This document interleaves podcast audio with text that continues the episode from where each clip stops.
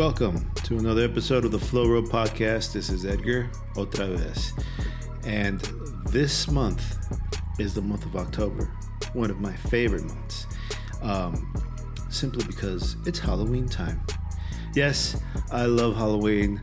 I love scary movies. Uh, I love all the scary stories that revolve around Halloween. So, in this episode, not my cousin Dan and I are going to be going down our top five favorite scary movies. So, um, if uh, if you haven't seen these movies, you should definitely watch them, and we give our reasons as to why. Also, this this month we're going to have episodes revolving around the theme of Halloween and scariness and all that stuff. So there's more to come. If you want to support the podcast, head on over to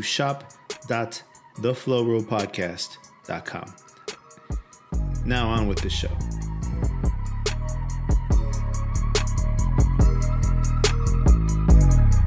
Okay, so I'm recording. And uh, okay, so this is Edgar OtraVez. Welcome to another episode of the Flow Road Podcast. Today I have my good friend uh, Dan. I always I always want to throw the last part in there. You need like I need I we need we need something Dan the powerful or Dan what, Dan- what about not Dan my the- cousin Dan? We not my cousin. I, I- could I could continue to do that. I have no problem doing that. My cousin Dan, but I, I, I feel like you could also use like another title, like a Sir Dan Sir- or uh, or Captain Dan. Lord. Lord, Lord, though, Lord, this is a big, that's a big title though, man. You gotta live up to that. Like I'm master. Master, master of the universe, Dan. You It's know, little- I mean, look, I, I've been accused of being narcissistic. That's a little bit far even for me. I mean, It- master it- versus I could, I, I could, heavy duty. I could, I could paint something together and and, and put you in front of Grayskull. And Yeah, and, he, and He-Man's body, as, yeah, as long as I had He-Man's body, that's fine. dude. Yeah. That, how fucking badass would that be? Mm-hmm. now I want to fucking paint that. That'd be awesome. Yeah. Well, do it. Nothing's stopping you. yeah, send me a picture. Oh, you know what? I got I got video here. I could use that. Yeah. Yeah, it, it'll be like one of those uh, uh, uh, National Lampoon's Vacation posters. You ever see one of Uh, those? yeah, exactly. Chevy yeah. Chase, you know? And, Yeah, it's oh. like the Conan poster, isn't it? Yeah, It- yeah. It, it looks like the Conan poster, and he's got his arm raised, and it's like the desolation of the of the, the apocalypse behind them. yeah. Yeah. yeah. His wife is is like hugging onto his leg, and his kids Right, are in the yeah. back someplace. yeah, It's yeah. a it's a beautiful poster. I love that poster. It's one of the best. It is. So today we have a uh, interesting theme because it's Halloween, and or it's October, and so we're going to be doing, you know, the Halloween theme podcast today. Uh, and I'm going to try to do something kind of every podcast for the rest of this month, um, some kind of Halloween theme or some kind of scary theme. And so we're doing. And internet, please, please don't hate us. Uh, don't don't jump on us. Uh, but we're doing Oh doing. well, yeah. Now you just opened it up. Oh man, Now, you know, and there's no mercy. There's no, No. mercy. You and there won't be. The benefit is nobody listens. the benefit is there there are like six people oh, who dude, listen. it broke my heart. I went to look at the analytics for Oh this no shit, no. and I was No. like, no, Yeah. yeah, nobody, nobody, no, no, nobody, nobody, like not even Yeah. one. You know, like fuck it, I'm gonna Uh, listen to me. Fuck yeah. it, you know, like I didn't want to fucking alter the the analytics, but fuck it, now I need to do something. So I, I'm, I'm fucking around with with how I can possibly maybe make this a little wider or like a, get a little more Hmm. of an audience. well, see, this is this is the problem, and we kind of discussed this a little bit last time we talked. Look, both of us, both of us are fairly guarded about our privacy. Yeah. So, you know, with that comes we don't do a great job of sharing this thing. You know, we don't do a great job of of convincing people to listen to it because it's like, well, but we don't want people to know. We're kind of afraid, right? I mean, hold, hold on, hold, on hold on. To, uh, I gotta, I gotta do something.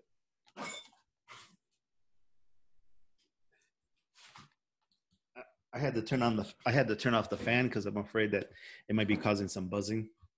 Um, but yeah, no, I agree with you. Like, like, yeah, I want this thing to grow. You know, yeah, But yeah, it's like time- like like you send me the link every time, and it's like, yeah, but I'm not putting up on Facebook because exactly. I think it's because my work, my coworkers see that shit. Or- or some I don't I don't no I don't want to be famous. Good God, yeah, I don't. horrible. Yeah you know? that's that's why i i'm working on the uh on the caricatures of or the cartoon versions of us so that we could Yeah. on youtube and then maybe kind of get a get an identity kind of like the Gorillaz yeah yeah, and, and, then and, and, and- then all we each have to do is create uh, you know a whole separate fake social media life yeah and- and get friends and followers on all those fake accounts and Yeah. you know so in uh, you know 10 15 years this might be something. Yeah in 10 15 years maybe spotify will pick us up and give us a right yeah right. Out of pity Out of pity, yeah, in you- 10, you in get- 10, in 10 15 years spotify is just is going to be myspace you know? Oh shit. Right like yeah. so if spotify's picking us up in 10 to 15 years we'll know like oh shit this, this shit's over yeah well Yeah, because then, then they're going to start, you know, telling us what to do, which is mm-hmm. exactly what we're trying not to do. Is get to t- is is be told what to do, right? right right We- yeah. We're, we're attempting a little freedom here. hey at this rate look we're doing we're doing what we want to do and we're we're we're having the conversations that we want to have this is as close to as if we were just having a phone call you Yeah. know you and me talking and so really if the analytics are bad eh, so what we have fun Yeah, yeah. You I- oh, I totally agree. And uh, but uh, but yeah, no, I still I still want to push us. I still want to get us out. oh yeah but see then then yeah you- that means you gotta you, you gotta push it you got to expose yourself. Yeah. yeah you gotta um yeah i gotta think about how i'm gonna do that because like um yeah i thought about it a lot because I, I you know I, I i like where i work and but they recently have told us to kind of be careful what we say at, on on social media because course. because of you know things right? Uh so i i i have to be uh careful of what i not only of of how i expose myself but also how Mhm. how what i say. And yeah and mm. and that's the the tricky part is you say something just a little bit stupid and we're pretty stupid yeah yeah. But you know you, you say something just a little bit stupid and you know you have no control over the perception of that yeah. Right you have no control over the way that somebody else is going to take that and then you're in trouble. Yeah yeah and next thing you know you're not working for 10 years or or ever you know? Or ever yeah right you know? Oh, okay so let's get our future jobs as a barista started here. Right yeah. Let's let's cannonball our careers. Let's do it. Uh so we're gonna I- do, I would really like to think we're not going to cover any any uh, controversial ground here, other than uh, my my immediate assumption that that all of the movie nerds on the internet are just going to go to town. yeah You know, uh, they're, they're they're gonna have their own reasons for what why our Yeah. fucking five basically all of the people on the internet who are like you and me. yeah You know, what do you mean? That's not a Halloween movie. yeah it's uh, all our clones are gonna fucking eat us Yeah, yeah, right. Okay, so we're doing our five personal favorites or the ones we think are the the most important. Uh, and if like if I was gonna tell my kid, hey, there are these are the movies you should watch. If you if you only had time for five movies, these are the five movies I think you should watch. And and For Halloween. for Halloween, For Halloween. yeah. Um, and yeah, and thank you for bringing that up. Halloween, right? Because there's other lists Yeah. and um, these are the movies that I think uh, uh, we w- I want to I want to show the kids, and, and it's funny because one of these I've already shown the kids. Um, so why don't you get started? Tell me your your first All one. right, and we'll go yeah, back and so- forth. Yeah, we'll go back and forth. We'll go one for one, man. yeah, Okay, and, and, so- and number one being the last one, right? So so- Right, right. So first off, you know, you sprung the topic on me like three days ago, right? it wasn't. It so- was, was it? And, and that's ago? fine. And and no, no, no, it- that's it fine because I'm I'm hundred percent confident in the movies that I have picked. okay. Because I'm hundred percent confident that whether or not people are going to agree with me, I uh can make my own case on my own terms for these movies, and I'm confident in that. Okay. dude, man, I feel bad now because I'm thinking. I thought I told you, like last week. You probably did, and I just, you know, probably did. I don't Uh, know. Maybe maybe I didn't because I, I think I I think I tell people things, and then they they're like you you didn't tell me this, and then like I I find out I told my wife the same thing like ten times, you know, and my wife's Yeah. like you already told me this, and I'm like fuck man, like Alzheimer's is real, you know, like Yeah, right. No, I, uh, I, I may have. You, know, you may have very well have told me the topic, and I just got confused, or like we had talked about two or three different topics, or something like that. yeah, like, which Anyway. I still want to do, but yes, Yeah, sure. Uh, the point is, so you, you hit me with the topic, uh, top five Halloween movies, and I started thinking about it. And I'll be honest, like I have never really been much of a horror movie guy, hmm right? It's just never really been uh, my thing per se. And so I was like, geez, how am I going to come up with five? And I started making a list, and all of a sudden I had a list of 21 movies, and it's like, oh, maybe I am a horror movie guy, you know? Like maybe, maybe I am a horror movie guy. I don't know. Um, but okay, so I'm going to start number one.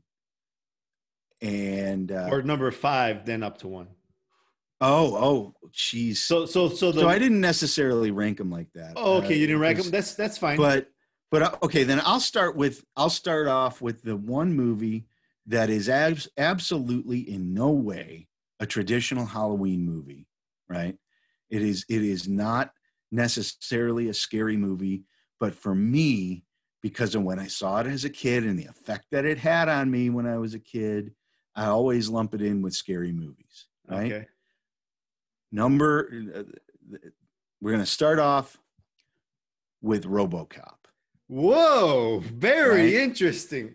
I thought about that because I saw RoboCop today in in a trailer. you saw robocop today what are you No, working or No, no, no, not not not like I saw a trailer for for Mark for Mortal Kombat 11, and RoboCop is part of the the roster.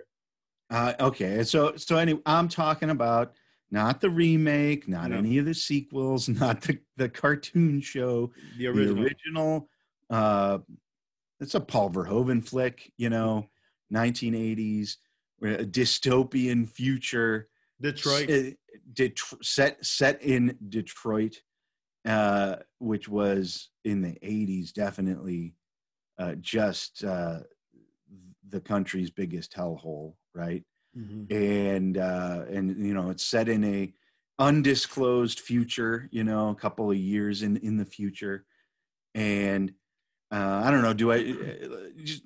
It's, it's RoboCop, a, a, a real gung ho Boy Scout of a cop gets killed, and then this company just takes his body and turns him into a cyborg Yeah. super cop, right? Yeah, yeah.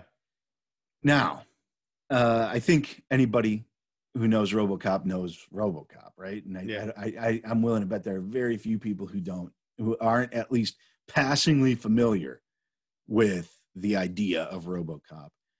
But so the reason for me, so I saw this movie. The first time I saw this movie, I was maybe, what did it came out in uh, what like '88? Something like that. um, you know, I couldn't have been more than than seven or eight years old when Jesus, you're a baby. You know, yeah, I, I guess. Uh, uh, mm, You're you're don't I don't feel like a baby. Well, I mean, I, I mean, I, you and I both are at the age where we eat Tylenol like a daily dietary supplement. 1987. Okay, so then yeah, 1987. I couldn't have been more than eight or nine years old when I saw this movie, right? And there are some parts in this movie. Number one, oh my god even for me as like a know i was a let's say a precocious kid right Uh-huh. but like when i saw this movie the the existential dread of wait, wait i could die and they could bring me back and make me be a robot and Yeah. and like i would have to have this robot bodysuit and it terrified that whole concept absolutely terrified me Well, if, terrified me to the point where I had nightmares. The the you know what I it did the same thing to me, and I'm a little older than you, but I remember seeing that movie and free and it freaked me out too, and um, but it's because what freaked me out about it was, uh, it's it's the the body is like there's a scene right where they they you see RoboCop's real body, and they do it again in the remake. Like I saw the remake. The remake is a little slicker, but they Yeah. they, they kept some of the same, you know, tropes, I guess. And and one scene that they had was where he's just like like a spine and a head. Yes.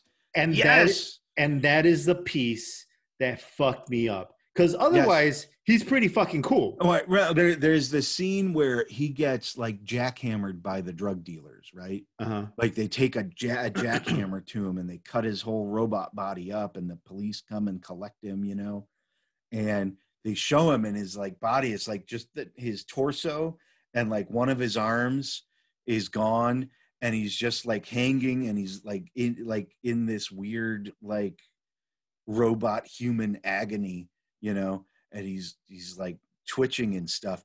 And for for a little eight year old, not your cousin Dan, I mean it it was terrifying. Yeah. And then there's there's there's a couple other terrifying things like for a for a little kid and you know what it probably you know boo upon my parents for letting an eight year old right like Yeah. it, it kind of you know uh when i was when when uh my stepson was 12 me and his mom didn't necessarily know what we were getting into we were just like oh there's another marvel movie out we got to take joe to see it we he was 12 and we took him to see deadpool Yeah. same kind of mistake Right? same level of error. Like there Yeah. is no way a 12 year old should have ever been in the theater for Deadpool. Just like there is no way an eight year old should have ever watched RoboCop. Yeah. At Uh, least not not an eight year old. While like the effects of that movie were still novel, you know. Um, but there there was more. So so like the whole existential, uh, horrifying robot life after death thing just twisted me up inside. But it was also, man, the Ed 209 was absolutely horrifying. Had that like the that that was the Ed 209 was the other um Cyborg the other RoboCop thing. and yeah. like this uh like this chicken walker giant robot that had these huge gun arms and this deep booming like like uh digital computer voice you know and, and that thing scared the crap out of me and then the ending scene right the it's not like it's part of the ending sequence where they go to like this toxic it's it, it it ends in like that the, very standard kind of 1980s hollywood big bug budget action flick sense where they're at like a toxic chemical factory Yeah. right and and the, the toxic chemical factory is like a rube goldbergian device where it's traps around every corner you know? It's just like the end of the terminator right? Yeah. the original terminator. It's like what the hell kind of factory even was that? You know? It's just uh, like sparks and fog and a giant thing that crushes things. Yeah. and it's like what what are they even building there? It's not a real there is no factory that's anything like that. Well, it's- I- it's it's like it can be a kettlebell factory. Kettlebell factories exactly look looks like that. But I mean, I don't even know if anybody made a, a kettle- a kettlebell factory has a giant en- enormous like welding spark spraying devices and robots and a thing that uh, like a coffin that somebody can crawl into and get crushed by a giant hydraulic press. I don't know. That's the end of the Terminator. and you're telling me that that's how they make kettlebells. I they that yes they they they make them out of melted melted Terminators. No, that's Terminator 2. oh, That's my bad. which Okay. also ends in a totally different kind of factory that doesn't exist.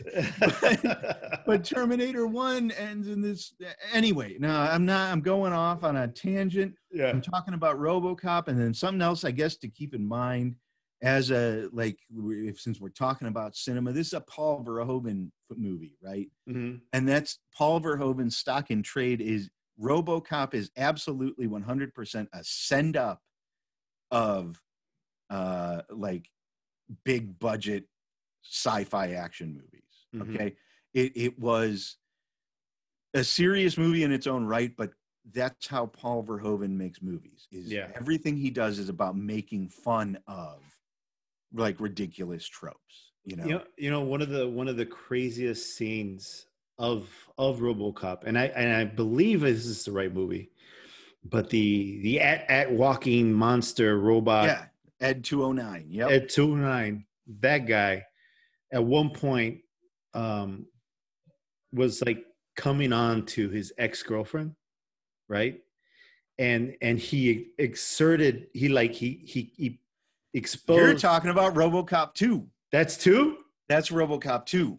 Oh, I thought that was. I am well versed in my RoboCop lore. Wow. You're, t- you're talking about RoboCop 2, which was not a bad movie by any means, but Mm. yeah, you're t- so so yeah, it was coming on to his ex girlfriend, and and he like had this device that popped out that Yeah. was vaguely phallic, right? yeah, and it was, and it was, but it was also uh, like a claw of some sort that he used to like probably grab things or whatever. yeah, But yeah. he was he was prompting her for that, and I was like, oh, and I'm a kid, right? yeah, right. But I understood that part of it, and I was still like, what is going on?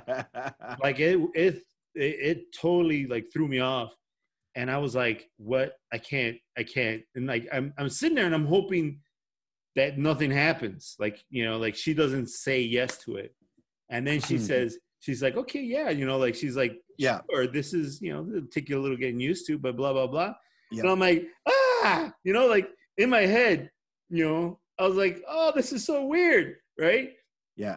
and Well, then he, and then he loses his mind and kills her. And then I was like, Yeah. I don't understand what happened here. Like Right. he he came on to her and then he what is what? like it, it Yeah. didn't make any sense to me. yeah. Again, little Edgar Yeah. probably uh, shouldn't have been watching that. You know. Hmm. Now RoboCop one was rated R. I'm assuming RoboCop two was probably Yes. rated R as well. Yeah, absolutely. And RoboCop 2 also had like the crime lord drug dealer who was a little kid, you Oh, know? Jesus, I don't even remember. yeah. But so but so the the thing that scared me the most with the original RoboCop that got in my head. So like yeah, there was the whole existential dread thing of it. But what got in my head there was a visual in that movie and it's at the very end and they're they're having the climactic battle with all of the the drug dealer the the drug dealer and all his henchmen and one of his henchmen starts coming after robocop and like i think i think robocop or his partner like crashed a car into the support beams of this big tank. And like i said it was like a, a toxic chemicals factory. And so this tank falls over and all of the chemicals that are inside of it like wash out and sweep over this guy as he's coming after robocop. And after the chemicals sweep over him he's just kind of standing there. And all of like his skin and his muscles have been like dissolved so like there's just flesh like hanging off of bones and he's just standing there and screaming because he's not dead yeah, you know? But like he's just flesh and and like hunks of muscle and and flesh like hanging off of him after getting like hit with this like mystery convenient acid. Yeah. that visual scared the shit out of me for weeks. That I remember that, and I remember it scaring the shit out of me too. Um, but also there is something about that movie that it didn't have that lasting effect that it had for you. Maybe because I was older, Probably. but also the fact that it, it was wrapped up in a kind of robotic sci-fi future, right? yeah. So the, and like dystopian, no way should we ever let this happen kind Yeah. of. Yeah. Yeah. and, and it's funny because as an adult looking back on this movie that movie's probably more scary to me now than it was when i was a kid because i don't i don't i didn't understand all the other parts especially the dystopian future part Yeah. which which kind of like you know this kind of where we're well yeah that, and that's that's one of the reasons why robocop made the list right Yeah. because it's just like a lot of you watch a lot of older sci-fi you know Mhm. Movies like blade runner or, or whatever like the, any of the old sci-fi movies that really have a uh, a bent against like this is where we're going you know? Yeah.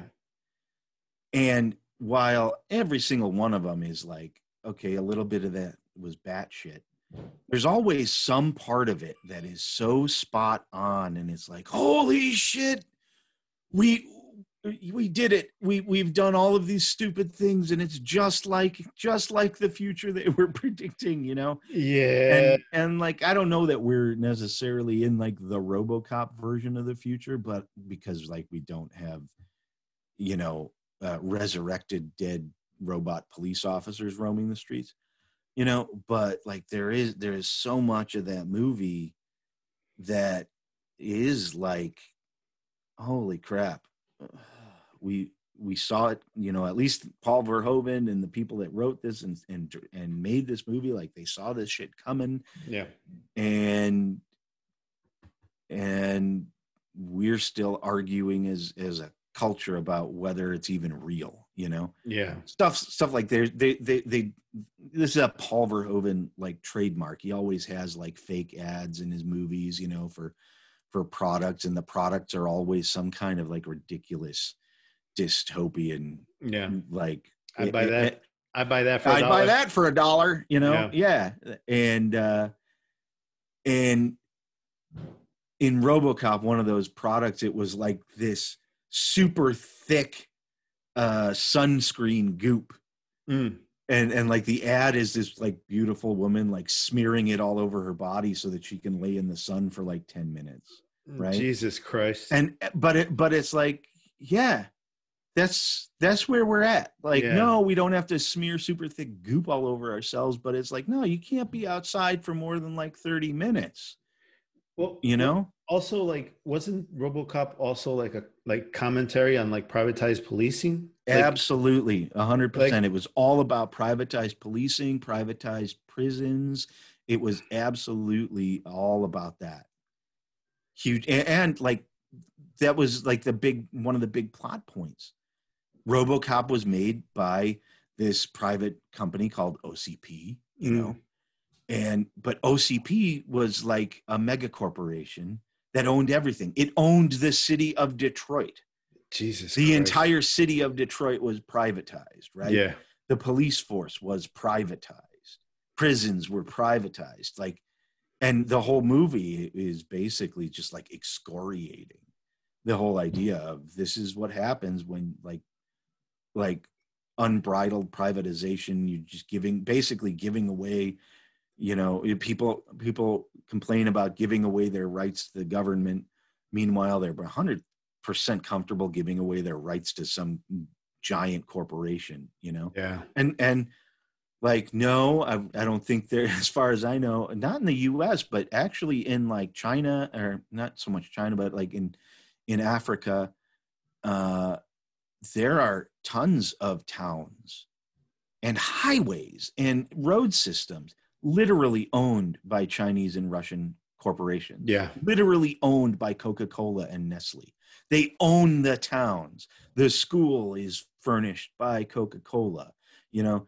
Um and and so it's like, yeah, welcome to reality. This is this is where we're living now, you know. Maybe maybe not necessarily in the US, but if it's if it's starting well, I mean, it, it starting is is wrong. I mean, obviously that sort of privatization's been going on for decades, if not centuries. Like the Yeah. entire the entire country of Costa Rica used to be owned, uh, I think, by Del Monte.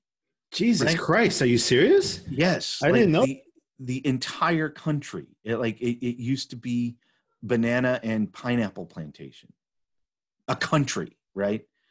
And and you know uh, that that may be an exaggeration, but not too far off from the truth. Yeah. And and so and I mean that was like in the earlier part of the 20th century, probably late part of the 19th century. But anyway, the point is like this is it, it, the the movie is like a, a- just a huge social commentary on that on the Yeah. whole phenomenon of handing everything in your life over to big corporations and so like Including your body. including your body and for the first half of the movie your mind Your mind. Because there is a part where he can't control himself, right? right yep Or they well wipe there's him. a there's uh, at the they they wipe his memory and he has no personality or anything like that and Yeah. he starts to kind of rediscover nuggets of it and, Mm. and then he electrocutes himself and it comes And- back Well, one of the things that, but I think that's part of what saves him because I think yeah Uh, yeah the other versions they tried this before he came along, before Uh-oh. the that particular uh, um, character that became the RoboCop. They tried him before. They tried Yeah. to make him before, but they all failed because they psychic the the the psychology of it. the Yeah. men- they would have mental breakdowns and they they would self destruct. yep yep They would And kill so- themselves. and so yeah so they completely wipe his memory you know Mhm. So here, let me But- uh, let me. Oh, oh, go ahead and finish your thought. No, but uh, just one thought on the you know that whole kind of privatization narrative, and it like, dude, sit back and, and look, look, look at between Apple and Google and Facebook.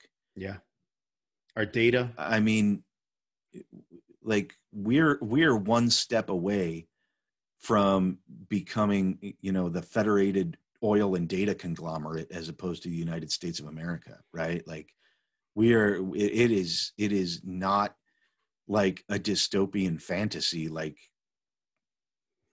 they own us you know? Well, well, wait until wait until like people like Elon Musk decide that that it's necessary because he's talking about it now, getting some kind of I don't know like some kind of connection that makes processing faster. So you like for example, yeah uh, you know you, you can connect to your computer. You don't have to like type. You can just send thoughts into your machine. The moment that Yep. becomes necessary to have a job, it's The- over. No there's there's you you don't even have control over the privacy of what you think about in your own head anymore Exactly. So like there that like what you're talking about, um basically ownership of your own mind and body, like because that's what it is. Privatized everything. Everything, everything is owned by someone else. And the Yep. worst part about it is Robocop isn't really, and I'm just thinking out loud here, but Robocop isn't really a hero. He's a victim of privatization. And he's not he's not even someone that survives and and and fights back privatization. He he he is he is one with Yeah. with with what he's become. Right. yep right He is, he is a robot that's built by someone else, maintained by someone else, yep but uh, has his own will and can act with his own thoughts, but unfortunately with other people's equipment. but uh, uh, yeah and he's always no matter what no matter what level of independence he's always going to be stuck to the system Exactly. Until he And dies. which he may never die because he's a cyborg They know? won't even they won't even let him die. right so robocop scary movie yay, yay or nay Yay. Yeah. Yeah. It's a lot fucking scarier now that we went through it. Yeah Cause like there you go Because I remember as a kid playing RoboCop, the video game. I'm like, oh yeah, RoboCop is cool. and now that we've talked about it, uh, yep yeah, thanks, man. all right your turn my turn. I got Night of the Living Dead. Oh that's on my list but not I- I don't have it as like one of the final five selections, but it's on my list. I'm glad that you brought it up. Good old fashioned George Romero. George Romero. Uh, and so, like, I believe this is the movie that kind of started a genre. And uh, I was, as I was poking Yes. through this, he he said we need the zombies to do something terrifying. And they're like, "What about cannibalism? Yeah, yeah, let's make that up. Like, let's let's have them eat people." And it became Yep. a thing. And the reason, and now, as far as like a movie that I'll watch over and over again, Night of the Living Dead is not really one of those. But I, I have it on my faves list because, like I said, if if I'm gonna have like my kids watch scary movies, uh, and and I want and want them to have some kind of film ed, film type education, I guess.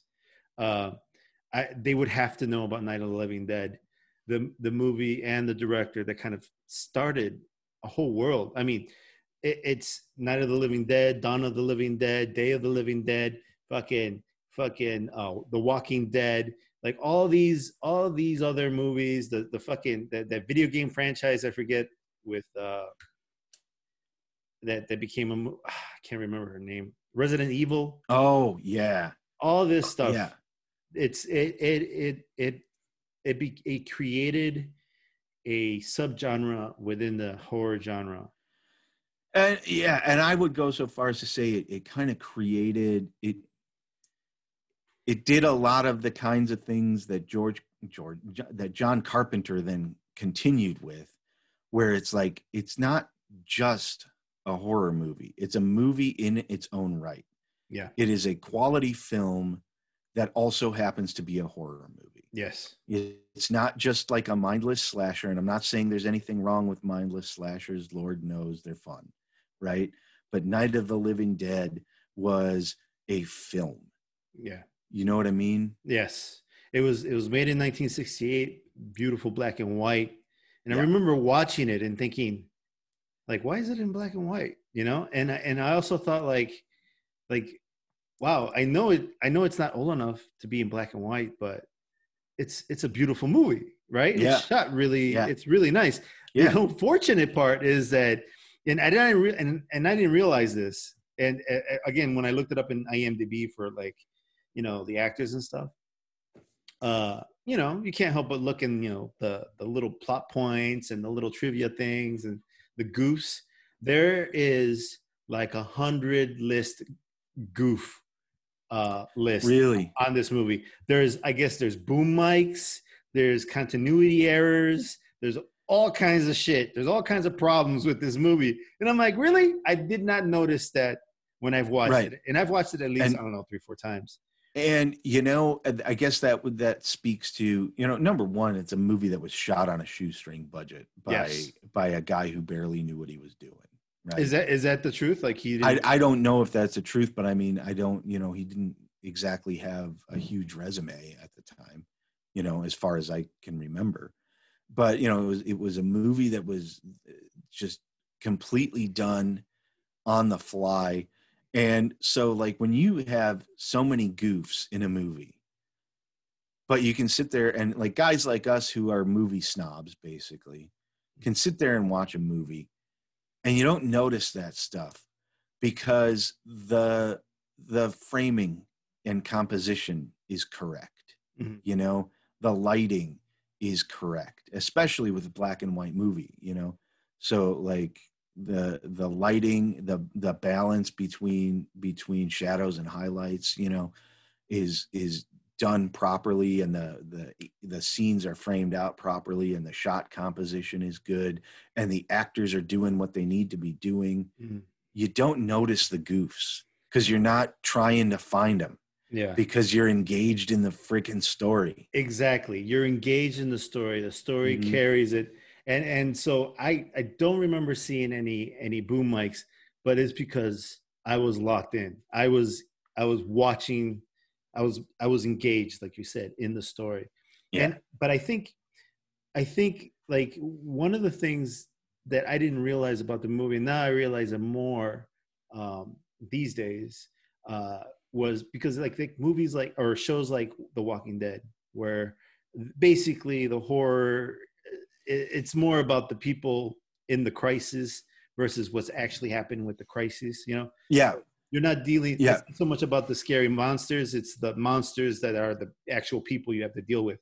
right. And so Yep. there was a there's there's that happening in the movie, right? Not that there were mon- not that the people were monsters, but you know, uh, I believe uh, the guy's name was Ben Duane Jones, who the main character, the black guy who who who was basically kind of saving the day, trying to keep everybody alive in this house as it was Mhm. getting overrun with zombies in the middle of the night.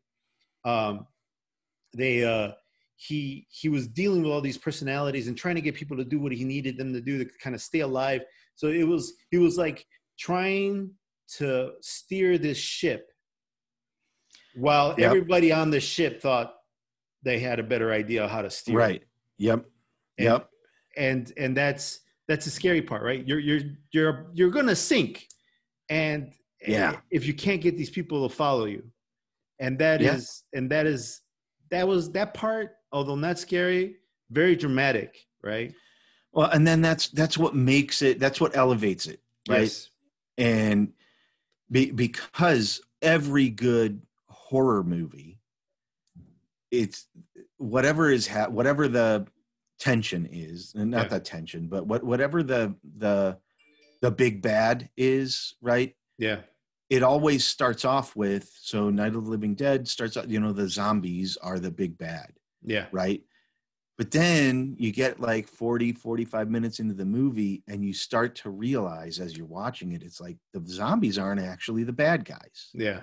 you know the zombies aren't the threat they're not they may be the catalyst for the tension Yeah. excuse me but the tension is all based on uh the the fact that given the opportunity and put under the right kind of pressures people will default default to the worst possible version of themselves Yeah. and then and so like like people the other people are the villains Yes. right Or the antagonist, at least. yeah right and and it's just that the the zombies are the catalyst for that. And that's that's what elevates it. That's what makes for good horror right? And every decent zombie movie in particular zombie movies you will find that. Every decent zombie movie and, and night of the living dead is it created the I- i don't know that it created the genre. Like i don't know for sure that there weren't zombie movies before it Yeah. but it defined it. It defined what a zombie movie is. It defined what zombies are, and um, and every decent zombie movie, you know, and like The Walking Dead in the series, which man it should have been off the air years ago, but like the first five seasons were beautiful, Yes. and the reason because they maintained that over the five seasons. The zombies aren't aren't the real threat Yeah. the the real threat is the people that are still alive yes. you know I agree, and the the the the the failing of of I think the the the part where uh, the Walking Dead fails and where kind of uh, Night of the Living Dead actually kind of makes more sense if we were if something like this were to happen, is that uh, the Walking Dead lasts for years. It Right. goes on forever, whereas as the the Night of the Living Dead, it's just like one night. And, and it Yeah. was because the Air Force or the Marines or like the military came in and wiped out the zombies because they're slow moving creatures, you Yeah. know? Yeah. Uh, so like that part of it makes sense to me. Like, okay, yeah, there's no way that these things would last, even if they bit animals and they became zombies, etc. There's Yeah. no way that this would actually kind of continue on, right? Except Right. for maybe the fact that in The Walking Dead, when people die, they become zombies, regardless of what. right well and that's you know whatever contrivances they have on the walking dead you know whatever the disease is it's everybody has it already and Yeah. that's why you know if you die you become a zombie everybody has whatever this is every the whole world is infected but even then you know past a certain point you run you, you know you you run out of zombies right? You run out of enough people. Eventually in that scenario you know uh, you're just going to run out of zombies. It, it's just going to happen Uh, exactly. They're and- gonna and get, then, they're you know, get and- control of it.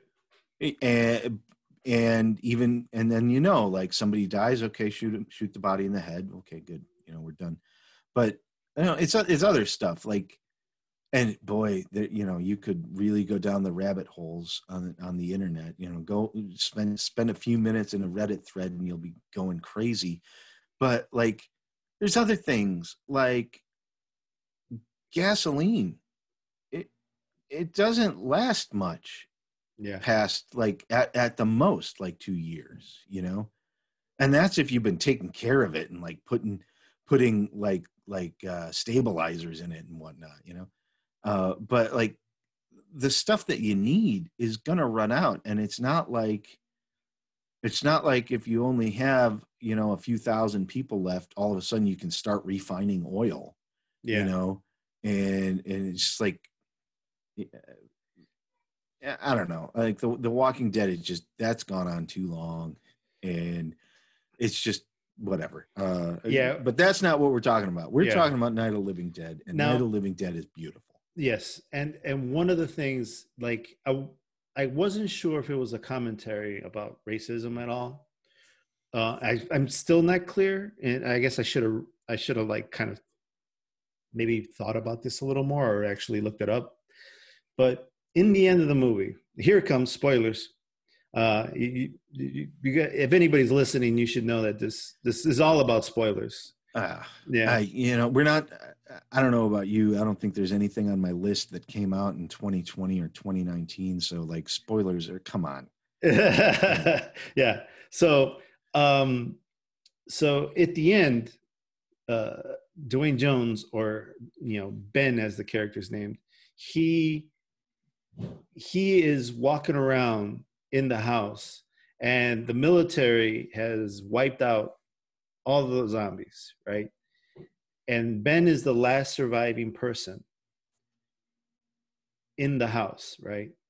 So it's daylight or the sun is coming up and he he gets up and he's walking around. He comes out from a lot of I, I believe the basement and he's he's walking around and he's kind of like you know taken aback a little bit by what has happened and he's looking around and he's making his way through his through the house and the military you know are right outside the house and they can see someone walking around in the house. And they're like oh there's another zombie. And they shoot the guy in the head. Not not, not they're not taking any time to look at him. They're not taking any time to make sure that he's a zombie. They just saw someone moving and they shot first and they don't even know if he was a zombie. As far as they know he was and and that was and that was it. And- and and it's it is kind of a crazy comment on maybe even now Yeah. because i don't know if it's if that was the original intention but it, it's a comment i think now it could kind It- of absolutely i mean yeah. you know i haven't watched the movie in years but i think if i were to watch it today that thought would absolutely cross my mind you know? Um you know i've always kind of taken it just as like like um just an ongoing proof of that commentary about like the the villain is humanity. You know what i mean? Hmm um the, the or the flaws of humanity. And like the i've always taken it as the, the end of that movie is like there there is no survivor of something like right? You know there's no there's no real uh good guy or hero. Uh there's only villains. And at the end you know you've got the one guy left who's been kind of the good guy for the whole movie right? And then the good the other good guys the military come in and they blast the guy to smithereens you know? And and it's like that was that was always my takeaway from it was was that yeah there's there there's there's no heroes there's really only villains and the villains don't even know that they're the villains you know yeah and that's and that's why it's a horror movie Yeah. Well, and yeah, when hold on, you know what? Hold hold on. Okay. Uh, Jesus Christ. Little, I don't know. Can you hear mark them? the mark the time. One, one twelve. Yeah, let me write it down. One twelve. Did, you hear them? Were you hearing them? Not really. I mean, I could hear a little commotion in the background, but it, it but on the recording, you know, it's always If you hear it, then it's on the recording. yeah. But uh, oh, dude, they're they're killing me with that. But anyway, um, uh, so uh, the the thought is too is like the thought I was having is, yeah, you're right. Like you can go through all this and still be mistaken uh, as a monster, Yeah. right? You, you you were trying to do the right thing the whole time, and and still be struck down because they miss they mistook you for a monster. Now, the other piece of it though is, and it, it always kind of stuck with me, even when when it even before these times, because I mean I watched this movie, I don't know, for the first time like 10, 20 years ago. And um I saw that the guy was black. I'm like, why was he black? Why was he shot? Right? You know, like are you are you trying to make a commentary whereas it's like, you know, no matter what, black people are monsters or are always going to be mistaken for monsters even if they're not you know like what the fuck you know Yeah. and so it was very it kind of hit me then and even now uh more so than ever it, it, it's a it's a commentary on policing and our society and i don't again i don't, I don't want to get political i don't know if Yeah. that was the intention but i can't help but put that interpretation on it especially with today's uh Sure. perspective Well, I mean, it's it's almost impossible to not project that onto something right now. yeah And um that may you know, I'd have to look into it. I I, I wouldn't doubt for a second that, you know, there was intent there. hmm You know what I mean? Um, that because you know that was Romero's thing was was always, you know, it's not- it's not like he just made these movies to be monster movies. They were they were commentary. hmm So you know, it's, it's possible. And man, you know, very very astute. You know, I. It's funny because I it, it, that thought just never occurred to me. You know. that thought occurred to me the first time i saw it and it always bothered me and i always try to say to myself well you know he was in the dark you know and he couldn't be seen so that's why they so that could be anyone is what i told Yeah. myself but it always stuck to me that he was black and i wondered was that the Now- intention it, are a- and are black people always going to be mistaken for monsters regardless I might I might have to watch the movie tonight. yeah so like no, because I mean it's a, it's just a, it's an it's a spin on it that I gotta I gotta explore. yeah That's and, awesome. and yeah and and it's that's when i said i don't know what his intention was and i and i didn't even know about his failing as a as a filmmaker at this point but or his faults a- or as a filmmaker but at that point i said to myself night of the living dead is a film it's not Yeah. just a monster movie it's it's a film right Yeah. so anyway th- those are my thoughts so um give me your number four Ah, okay. Let me let me look at my list here because I've got all 21 of them sitting in front of me and now I'm reevaluating. I'm reevaluating the five that I picked. you got all 20 you said that and i was taking a drink. I didn't know you had 20 holy Uh, cow. All right all right. Let me let me let me look at the list here. So all right i'm gonna go with with i think a surefire one right? Okay. Surefire movie that i think everybody can can love right? Army of darkness. Oh yes. Yeah yeah. Part army of- of, darkness part of the evil dead series of the arguably evil dead. arguably the best of the evil dead I, movies. I agree with you there. I think it's it's the Yeah. the best of the evil dead because because eh, maybe it had something to do with the time I saw it. I was a little older when I saw it, but the the first two Evil Dead's, it wasn't clear to me that it was a comedy. Yeah, right. Yeah, They they were pretty fucking scary, you know. yeah, Uh, Army of Darkness is clearly not only the bizarrest of the movies, yeah. but also truly a horror comedy. Well, and you know, it's it's Army of Darkness is you know Sam Raimi finally had the budget to make the over the top, crazy movie that he wanted to make Yes. the whole time, right? And like Evil Dead, basically a student film, you know, and and Yes. it was it was it was a great movie and very inventive, especially like you watch it and it's like, yes, they made this with no money yeah. you know they made this with no money and you know basically like a probably not but like a super 8 camera you know and a home editing station Yeah. you know and uh just throwing stuff together and, and you know it's a joyful movie just for that right but then you you watch army of darkness and and like sometimes you know these really inventive filmmakers who who kind of make a movie that that does really well like they make their own little independent movie and it ends up becoming a huge like cult hit or something yes. and kind of launches them on a on a career path and then like they get a budget and the movie is garbage you know like right like be, because they don't know how to direct that way you know it's an interesting think- point. It's an interesting point because I have I have a movie on my list that kind of does exactly what you just described. Yeah, well, Right, c- right, it- yeah. it's like I, I mean i guess i would i would I would say Kevin Smith is an example of that, right? Like Kevin Smith makes clerks Yeah. on a shoestring budget, puts himself into crippling credit card debt to finance the movie on his own. Clerks becomes this huge uh, indie hit, yes. right?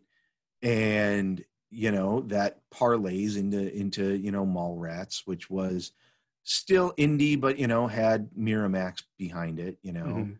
and then uh, he gets more money and he makes Chasing Amy, and Chasing Amy is a good film, but you know, uh, questionable looking back on it now with with more modern eyes. But uh, then and, and then you know, fast forward to Cop Out, and and it's like, so this is what happens when you know this guy gets a you know budget in the tens of millions of dollars he doesn't know how to make a movie that way it's Yeah. not the right kind of movie you know yeah.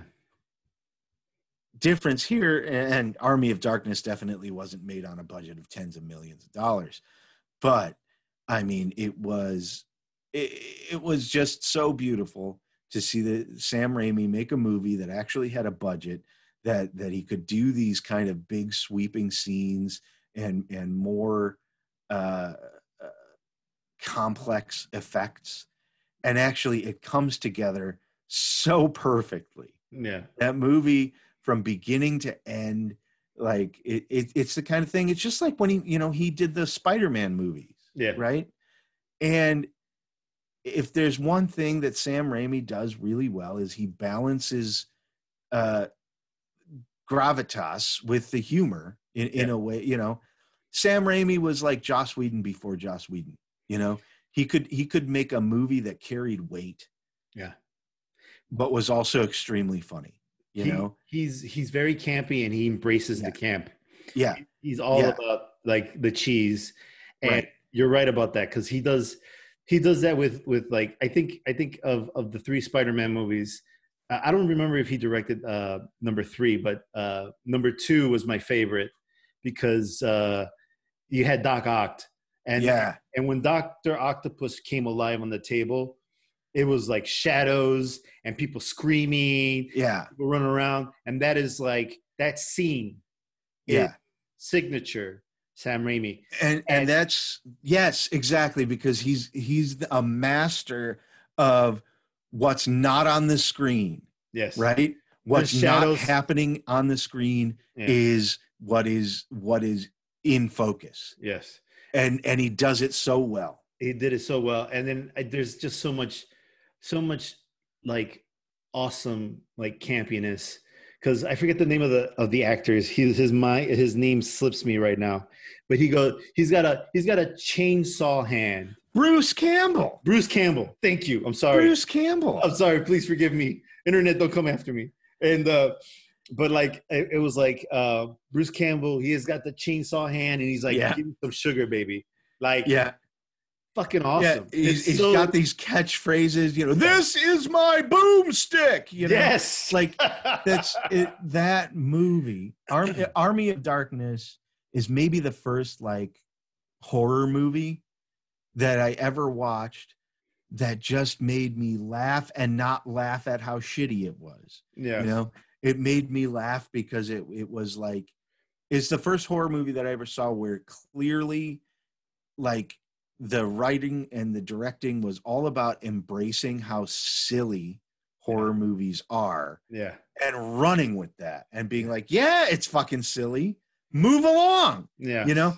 And uh yeah, he's got that chainsaw hand, he's got the, the shotgun, and uh yeah, it it it's perfect. It's, It's- perfect and it's beautiful. I love that. I do love that movie. You're gonna make me go watch it now. Um, oh man, Bruce Campbell. He's just he's just, and I can't get him out of my head as as that guy As Ash, yeah. as Ash. He will forever be Ash. I don't care what you cast him in. yeah. He could be like Yeah. the president of the United States or something in some movie. I- I don't care. Like he could be anything or something. I think he was the president of the United States in uh Cloudy with a Chance of Meatballs. Oh, I Jesus. think. I think. Hold on. I'm gonna I'm gonna IMDB that. oh Jesus Christ! I am gonna IMDB it.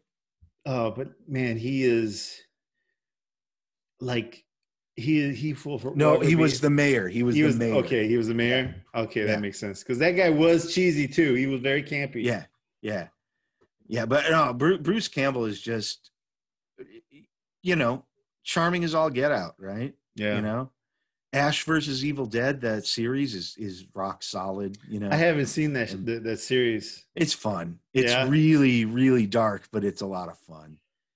Um, and uh, oh, he's just. Uh, I kind of wish that he had actually had more mainstream success. You know, like I kind of wish that the Evil Dead movies had propelled him on the same trajectory that that they propelled Sam Raimi. You know, Mhm. that being said, it's not like he's not in nothing, right? It's not like there's. It's not like it's hard to find Bruce Campbell. You absolutely can find Bruce Campbell. So Yeah. Yeah. So here, let me um let me go with my number four. And uh, my number four on the list. Now this was hard, um, because I had something else here, and I swapped it out, and I swapped it back in, and then I swapped it out, and then I jumbled it around because the fucking because I have the internet and I can't help but like hurt myself by looking at the internet and rewriting my list. But at one point, I had Shaun of the Dead as, number, Ah! as number four, but not now. Now he's off my list. Now I have Ghostbusters. oh, that's on my. That's coming off my list. Yeah, All right, 1984. You can still we can still do. no, no. but I'm I'm glad I'm glad that we're jiving or jibing. I'm I'm glad that we're coming together here. Ghostbusters. Ghostbusters number one. It originally was yes, it was beyond a shadow of a doubt. It was a Halloween release. yes, And it was a Halloween movie. It's and it's it's the movie that I can take my kids to watch. We're gonna watch it this month for Halloween. Um, it's it's it, as a kid, I was afraid of this stupid movie. I went with my parents. We saw it in the drive-in, and I saw fucking Ghostbusters from 1984, uh, directed by Ivan uh, Reitman. Uh, Bill Murray is Dr. Peter Venkman. Dan Aykroyd is Yeah. Dr. Raymond Stantz. Uh, Harold Ramis is Dr. Egon Spengler, and Rick Moranis was uh, Louis Tully. And then there was uh, Ernie Hudson, who was Winston, yeah, Winston Zeddemore. yeah. That poor that poor guy. Man, did he get the short shrift? He did because he showed up like halfway through the movie. Yeah, Like, what the fuck? Um, yeah. also An- Annie Potts was was Janine, um, and uh, and finally, of course, Sigourney Weaver Mhm. as uh, Dana Barrett. Mhm. Now, there there is not enough time in the world to talk about to talk movie. about Ghostbusters. it's This movie is number one. It was the biggest deal, yes. right? It- it- for the longest time, it was the the highest grossing comedy ever made, right? Yes. And I don't think that's true. And I think The Hangover beat it. Um, not. Oh Jesus, really? I'm not 100% positive, but I know like it, it is no longer the highest grossing comedy of all time. But I mean, it was unbelievable. That movie took over the world the same way that Star Wars did. Now, no, it didn't make the same kind of money Star Wars did, Mhm. but it was a cultural phenomenon. It had cartoons. It Mhm. had toys. It had Mhm. two sequels. It's getting a third called Afterlife. Yep. Uh, and, and where they kind of like take on the the uh, before mentioned characters. They have kids and or Mhm. grandkids or something, and they become Ghostbusters. I don't know the plot exactly, but I'm excited for Afterlife. But anyway, um, 1984 Ghostbusters. I also had a a remake with a female cast, which I also like, and I know it's controversial because people don't like that movie.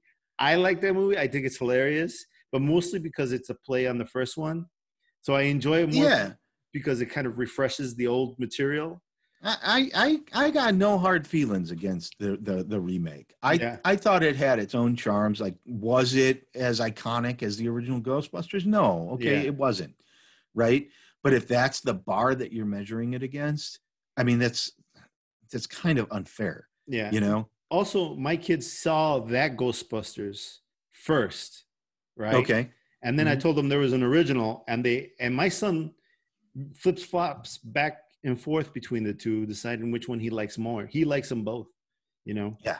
So, but like, uh, but I don't know if you know, but Venkman, Stantz, all those names, they're actually based, or they he got like uh, Dan Aykroyd got those names from um, ghost hunters or people who did Oh, yeah. stuff with ghosts. Yeah. Because there's- it was originally not supposed to be like this co- comedy, right? I think his original draft for Ghostbusters it was like something crazy, like two or three hundred pages long, you know, and like this is this is, uh, and and it was like serious, you know, yeah. like took this stuff super seriously uh as if uh, like like egon was the center of the movie right Uh, like okay. if, if it was academic you know and like the the movie was just it was, it was like you know let's take the name Yeah.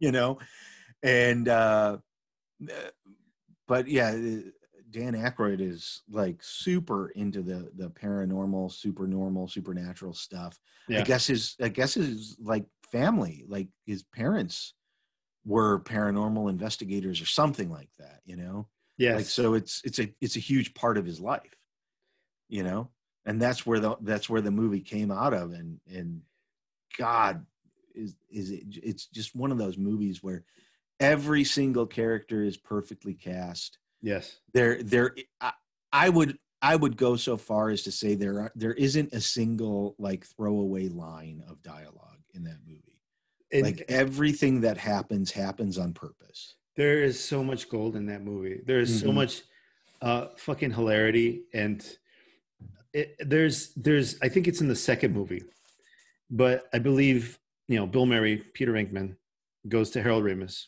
Egon. He says, "Have you never had any fun?" And he's Yeah. like, and he says something to the fact he's like, "No, did you ever not? Did you never have a slinky before?" And he's like, "I've had a slinky, but I straightened it." yeah Yeah. yeah yeah of all the lines and like I, I guarantee you there's nobody out there who that's the first line that they think of yeah. they think of ghostbusters but the fact that that's the line my god i love you man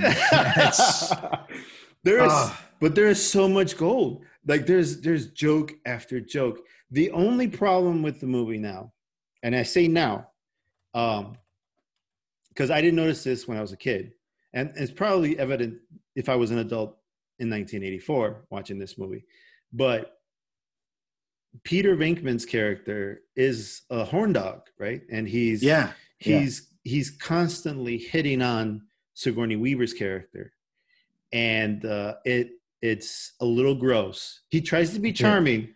It's Right. sup- it's supposed to be charming, but yeah. it but like if you look at it today, it kind of turns you off a little bit.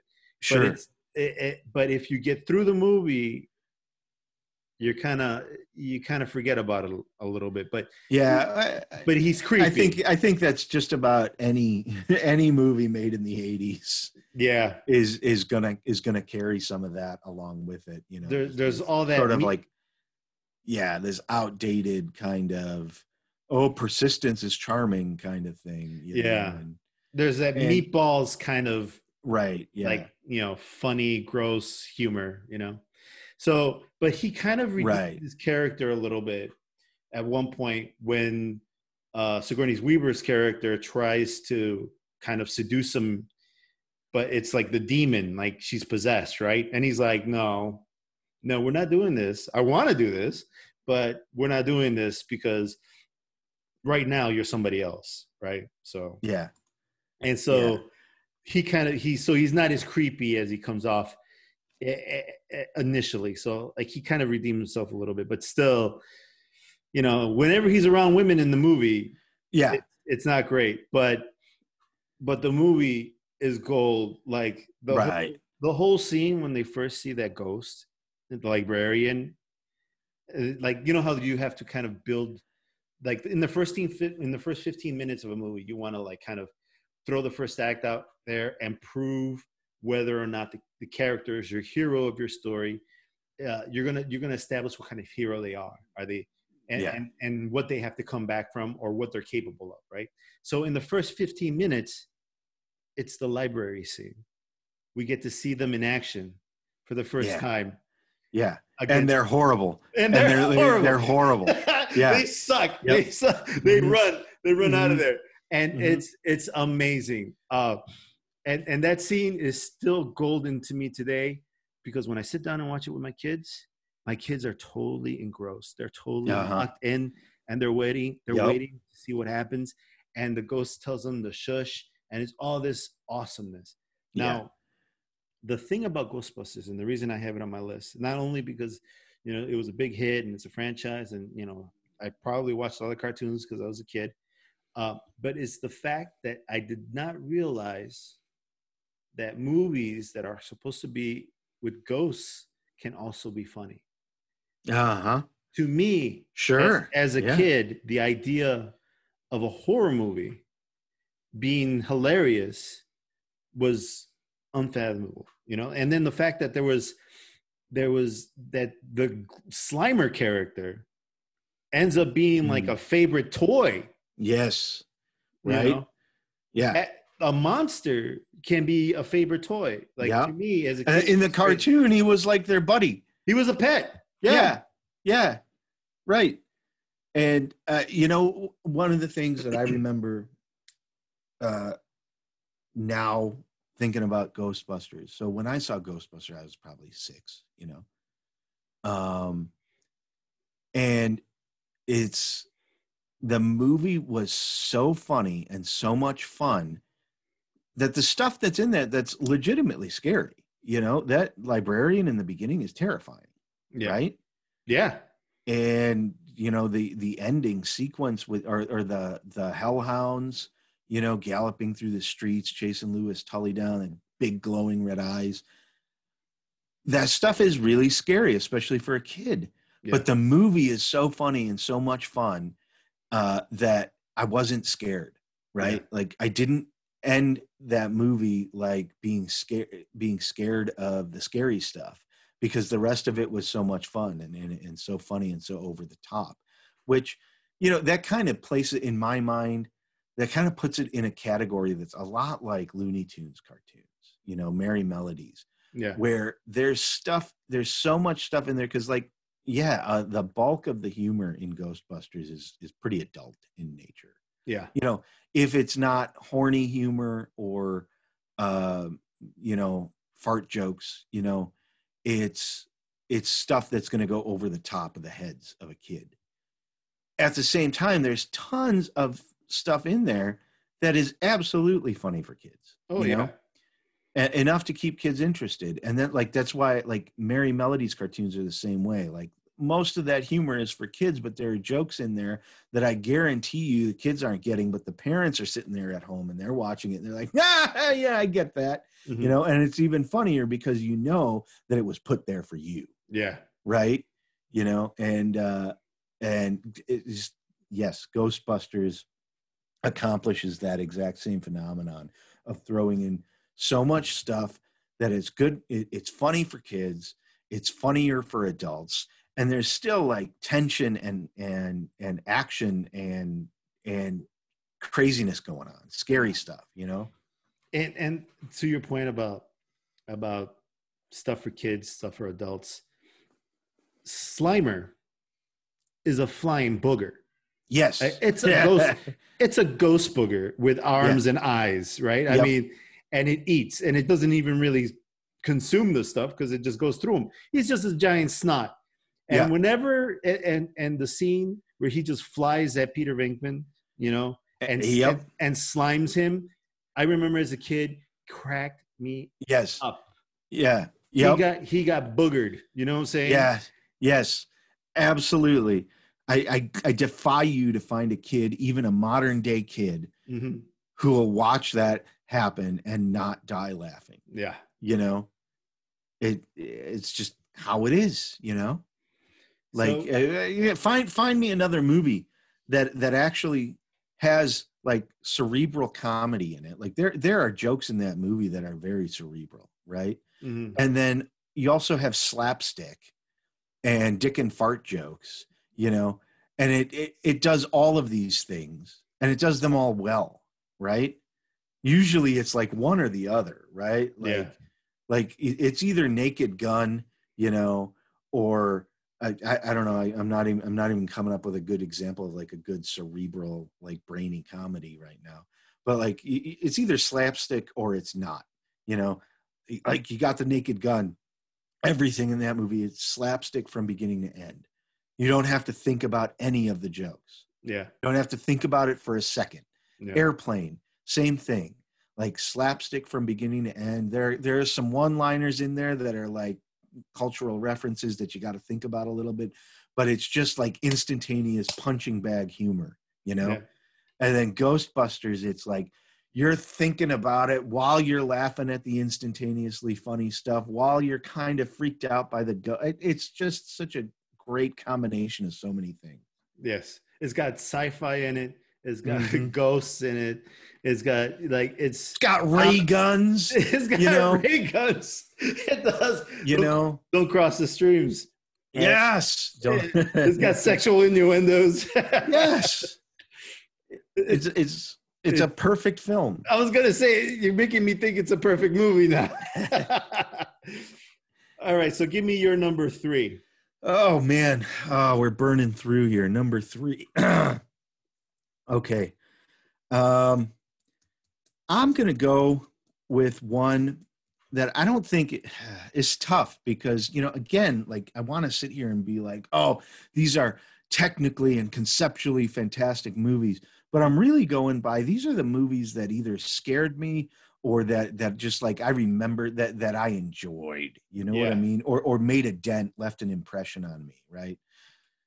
So I'm not I'm to I'm to stray a little bit and I'm to I'm going to talk about Candyman. Do you remember this movie? Candyman? Oh, now now you're you're.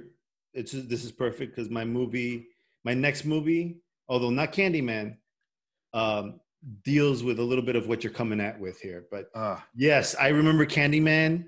Candyman scared the shit out of me.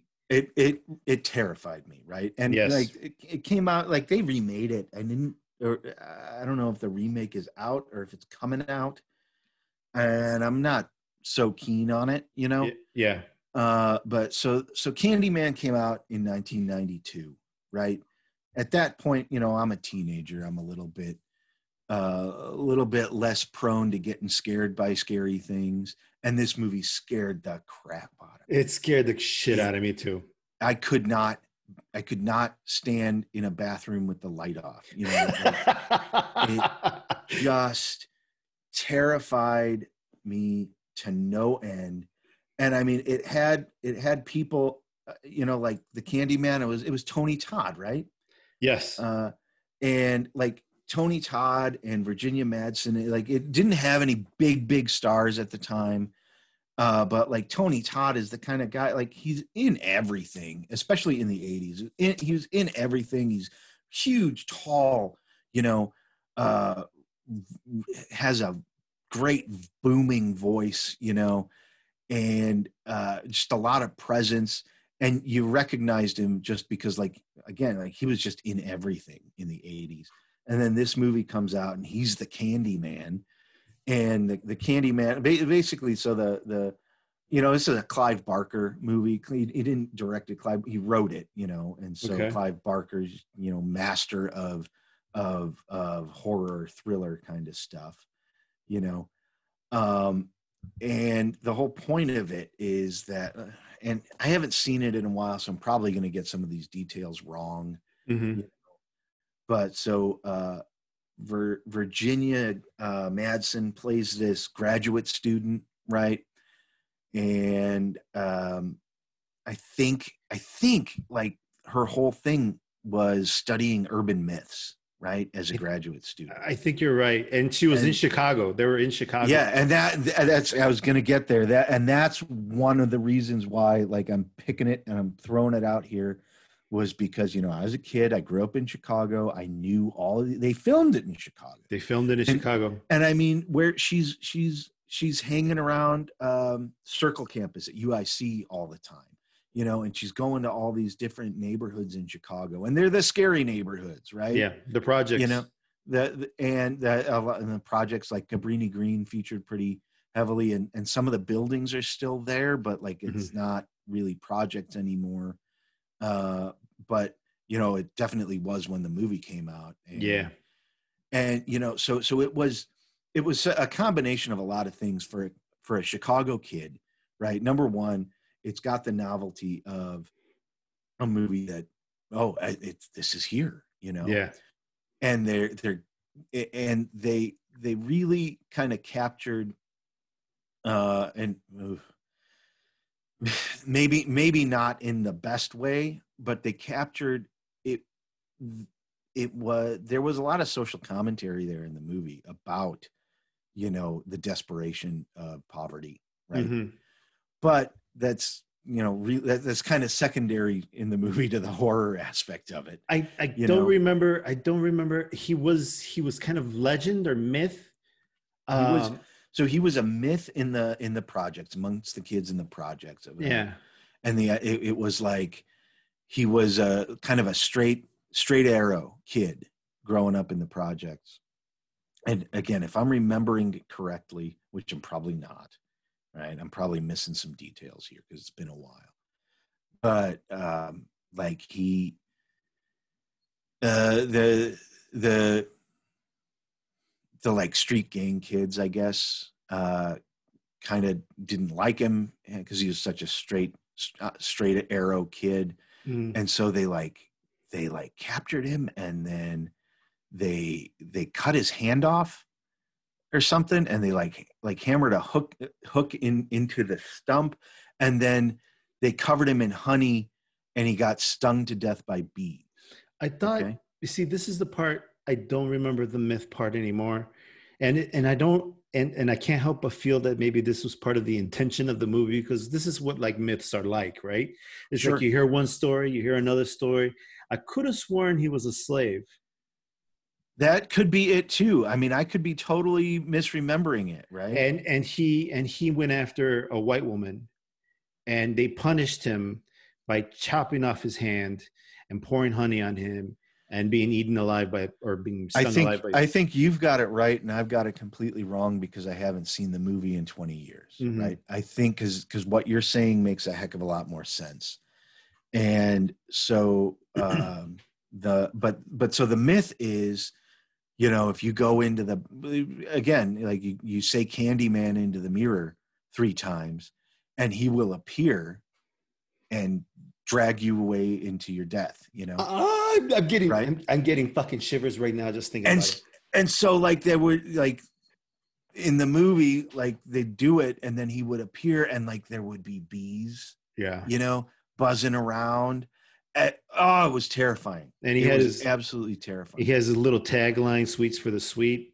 yes He would whisper this shit to you right yes before he fucking killed and that's you. that's what made it even scarier Yeah, right because you got tony todd who you're used to seeing at this point is this really powerful uh like he does he's got a big big booming voice you know very interesting. Voice. You know, Right. Uh, like uh, you know, he's the for reference, Tony Todd. Uh, if you know the movie The Rock, he plays uh, he plays one of the soldiers in in The Rock that takes over um, takes over the Alcatraz, and at the end, you know, he's setting up this big missile, and uh, and Nick Cage is like, uh, you know, the song Rocket Man by Elton John, and Tony Todd just kind of growls, "I don't listen to that soft shit," you know, you know, I don't listen to that pussy shit, you know, and, Yeah, and it's just like, and in this movie, he's he's got the presence, the physical presence, but he he just whispers.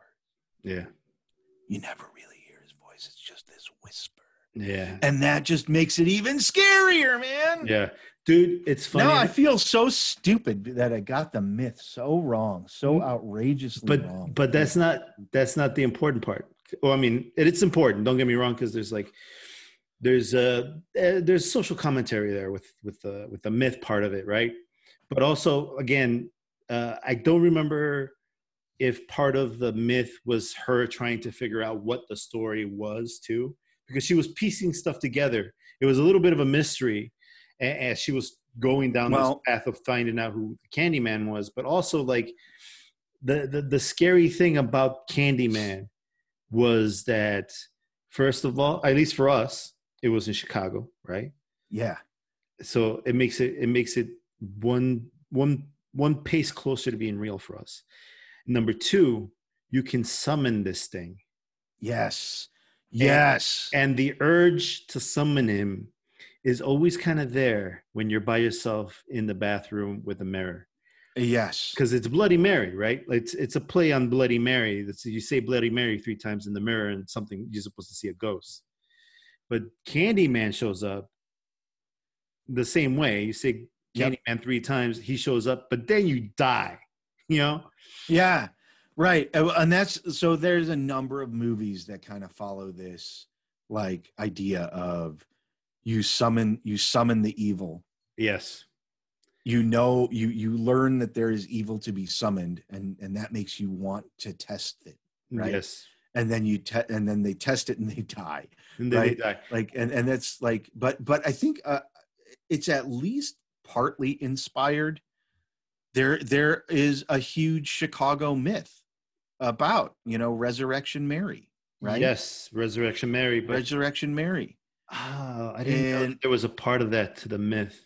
i i don't I, I, when i Bloody say Mary, maybe Bloody Mary. yeah bloody mary right but but like i i don't know okay it, it is a huge stretch for me to say it's partly inspired by that but that was such a big deal growing up in chicago the myth of resurrection mary where you you go and you drive by Re- resurrection cemetery and you'll see this woman hitchhiking along the side of the road and if you pull over and pick her up she kills you you know Shit.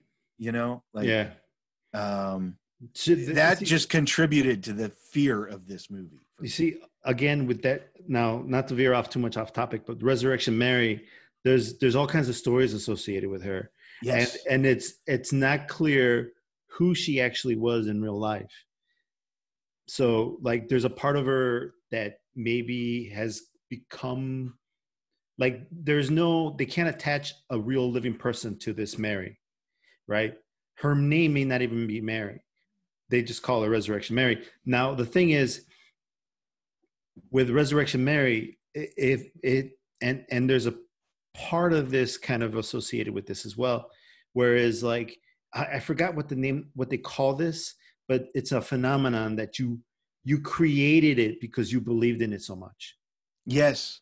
Right. Yeah. so, I- so that's what um some people have said Resurrection Mary is. Mhm. Someone came up with a story, and now they've made the story real because so many people believe in it, and Yeah. that's that's kind of what kind of what Candyman does a little bit, Uh, yes, you right. know, Yeah. especially with the summoning uh, in the mirror and all that nonsense. Like, Yeah. fuck, you know, like, right. oh, right. dude. But like, Well, um, now, they, what they did so well with this movie is like it wasn't just about a scary uh, the myth of the scary guy right it's they also go out of their way to to either set and recreate these these neighborhoods that i mean everybody in chicago was scared of right? Because you know scary stuff happened there you Yeah. know? Uh and and that's that's absolutely like the the like white boy interpretation of that right? Like you know Mhm. the the you know you just don't go there right? To set almost the whole movie in in neighborhoods that that were widely known to be scary neighborhoods right? And so there's tension just in that right? For especially if you're you were from chicago at the time you know there there's tension just just in that you're sitting there like no don't go there. Oh my god. Yeah, you're gonna die. Don't Yeah. you know what i mean and again like that's that's the white boy projection onto it right? Because one of the reasons you know when you're when you're a middle class white kid growing up in a city you know you're afraid of the neighborhoods that you're told to be afraid of even though you've never been there you know? Or at most you've ridden through on the bus or driven through you know? So now that I remember, and, and again, I'm, I'm thinking out loud here, but maybe Candyman was meant uh, as kind of like because he was killed for for for chasing or having a romantic relationship with a white woman, and if you remember at the end, uh, the the character the, the female white lady that was chasing the the myth kind of became in love or kind of fell in love with the with the myth of Candyman. yeah yeah And and she became a monster as well. Right and and like that's that's the end of the movie is You can summon her She- now. she doesn't necessarily like she gets killed right but Yeah. like, she doesn't necessarily like get killed per se as she decides that she wants to join the Candyman Yeah. She becomes a know. monster as well. right And so and now, then yeah you can summon her yeah Yeah, and so now now there's this kind of like is Candyman um kind of like vengeance of of the slaves you know? Is he a, a- a- the vengeance of slaves uh, come to life in this now myth right?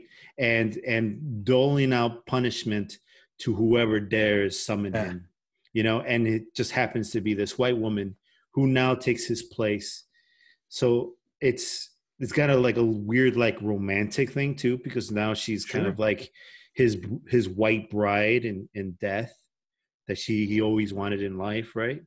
Um it, it's kind of it's there's a little bit of that. It's it's but i'll tell you i think it was like three days ago or whatever i got up in the middle of the night to go to the bathroom. See? And I can't fucking not think about Candyman. As when I, you're in the bathroom in the middle of the night and in bed, I turn on the fucking light. Don't turn off the fucking light. Mhm. I'm in the bathroom. I don't say a goddamn word. Right. Yep. and you know I don't say Candyman. I don't say Bloody Mary. I don't Yeah. say a goddamn. and, word. and and you see right there you know right there it's a movie 30 years 30 years it's been in your brain Yep. you know Which brings me to the next one, because now you have kind of, kind of stepped on, kind of moved into a territory that kind of, kind of embrace a little bit of the rest of the movies that I've selected, and Blair Witch Project. that's going to go so well with my next one Okay, so Blair Witch Project, 1999, directed by um, Daniel Myrick and Eduardo Sanchez. Now, and and now the the cast. The interesting thing about the cast is their name, their names, and their real names. The, the the names in the movie and the names in real life are the same because these people were playing themselves in the movie. Right. Yep.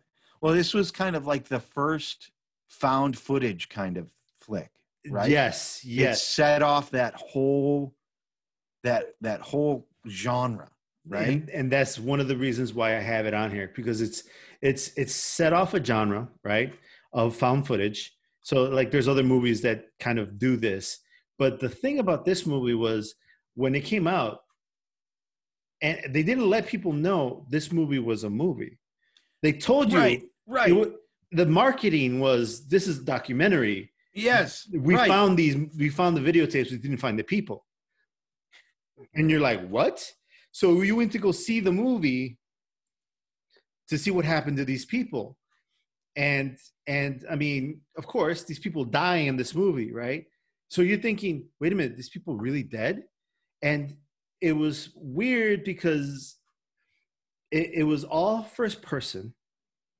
it was all Yep. shaky handheld camera right it was Yep. like i think shot with a video camcorder most of it and there was there was so much shit you didn't see Yep.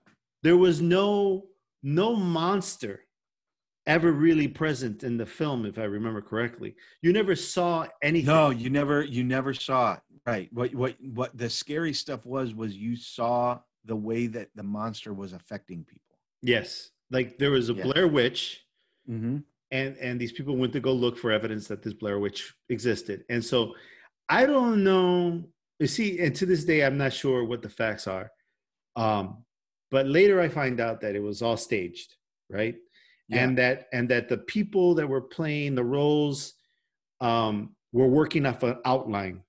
They didn't have they didn't have an actual script. It was yeah improvised. It Yeah. was all improvised, all of it. But they kind of played along with what was happening. Now, when I when again when this movie first came out, the fantastic part of this fucking movie was that it was all real. None of it was scripted Mhm. and and that it all happened and that you know that people people died in this fucking movie so i was watching i was going to go watch a snuff film is what i was what I Yeah. was- right. Yeah. You you thought you were gonna go watch Faces of Death. Right? yes Yeah. you know and and it terrified the shit out of me because something happened out there and i said is it mental did somebody go crazy and someone kill and kill the rest of them like someone became the blair witch there was so much theorizing around it that i had no idea what happened in the end and i was scared shitless because i thought that could happen to me again it, it, it seemed real and that it could be possible and that there's a monster out there that can kill people and they do weird things there was like kind of a ritual that you kind of saw happen in the end uh, yes. with Right. a person standing in the corner or something weird and and then the, the camera just falls over Yeah. and the person's dead right and you don't know Yep. what happens to them and then i think there's even like uh, a message that scrolls up and tells you this is what we found we don't know what happened blah blah blah Yeah. Yeah. And like for me, I I'll, I got to admit, like the it wasn't a very scary movie for me. really Uh, but just because it got blown before I went to see it. oh Like before I went to see it, like it, it was like, oh, okay, so it's a it's a horror movie. You Yeah. know, it's not a this isn't like a documentary. It's just that that's the marketing, yeah right? Yeah. And so like it wasn't scary, but like I did kind of enjoy it nonetheless, right? Mm-hmm. And then I, you know, it spawned a whole genre of this stuff. Like I, I want to go ahead and say like it, it led to, it, you know, obviously the the whole found footage thing, movies like Cloverfield, you know, yes but it also kind of spawned really i don't think you would have had tv shows like the office you know like the mockumentary kind of thing yes you know if it hadn't been for the found footage just the the, the whole found footage phenomenon right uh I, I think that a- and you know, yeah, mockumentaries were a thing before The Office. You know, like you got Spinal Tap and you know the the entire uh, Christopher Guest catalog, right? Mhm. But but it, it it was definitely like that whole idea was revived by the success of these found footage genre films, and Blair Witch kicked that off,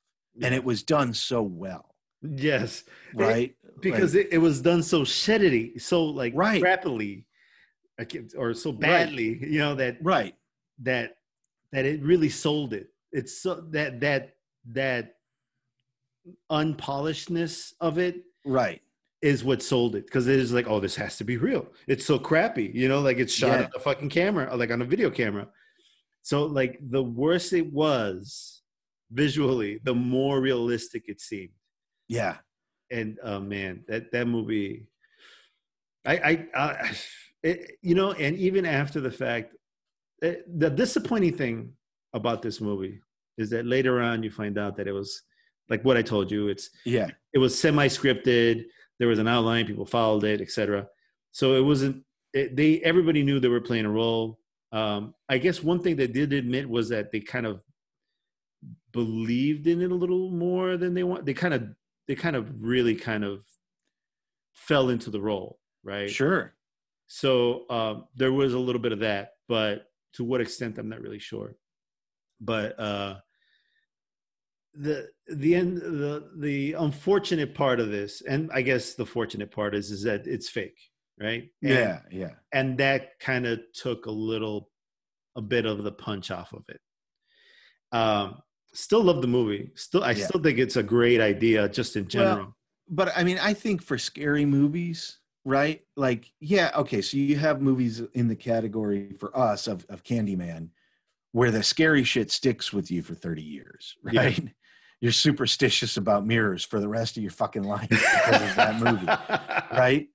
But in all honesty, I think what makes a good horror movie is does it get you while you're sitting in the chair watching the movie? yeah, right and and whether or not it sticks with you after you walk out of the theater is is almost less important than yeah but while you were sitting there in the movie did you were you enjoying it you know yeah. was it was it doing what it needed to do because that's what a horror movie's supposed to be you know it's it's not necessary it's supposed to be fleeting because because fear is fleeting you know or or at least that would be nice, especially for a for for a horror movie to be fleeting because you Yeah. don't want that fucking thing sticking with you for thirty years. right Because then you can't go to the bathroom without waking up your wife and telling her to Yeah. come with you. right oh honey can you can you watch me pee um. She's like, I don't even want to watch you yeah, do anything. I don't want to watch you pee. so anyway, um, all right. So that's that's my bit on uh, Blair Witch. Do you have anything else you want to say about Blair Witch? no no other than you know it it leads perfectly so so this is our our uh Number number, two. two. right so i'm gonna go with and and i think there are a lot of people who could dispute this but again i'm going with the movies that just hit me while I was just i enjoyed the the, the snot out of them you know Mm. paranormal activity Yes. Remember this paranormal activity? I think it was like 2007 ish, hmm uh, directed by Oren Peli, who, uh, you know, um, I, I don't know that he's got a, a huge resume since then. Uh, maybe.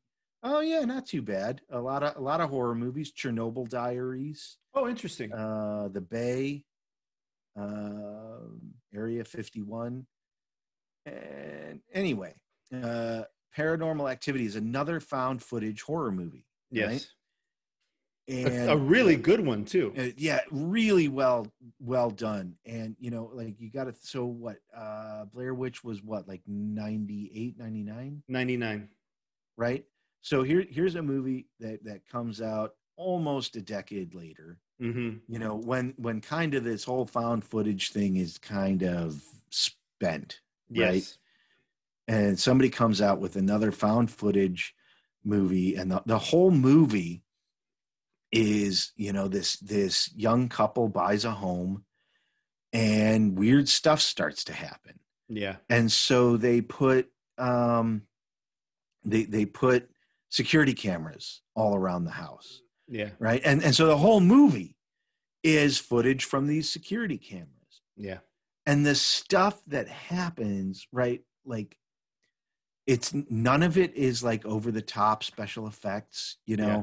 All of it's done on like a shoestring budget but it's all by virtue like the they they made such good use of the security cameras it's like like they they made a point of okay it's all going to be the security camera footage and so the it, it's basically going to be low quality uh digital video Yeah.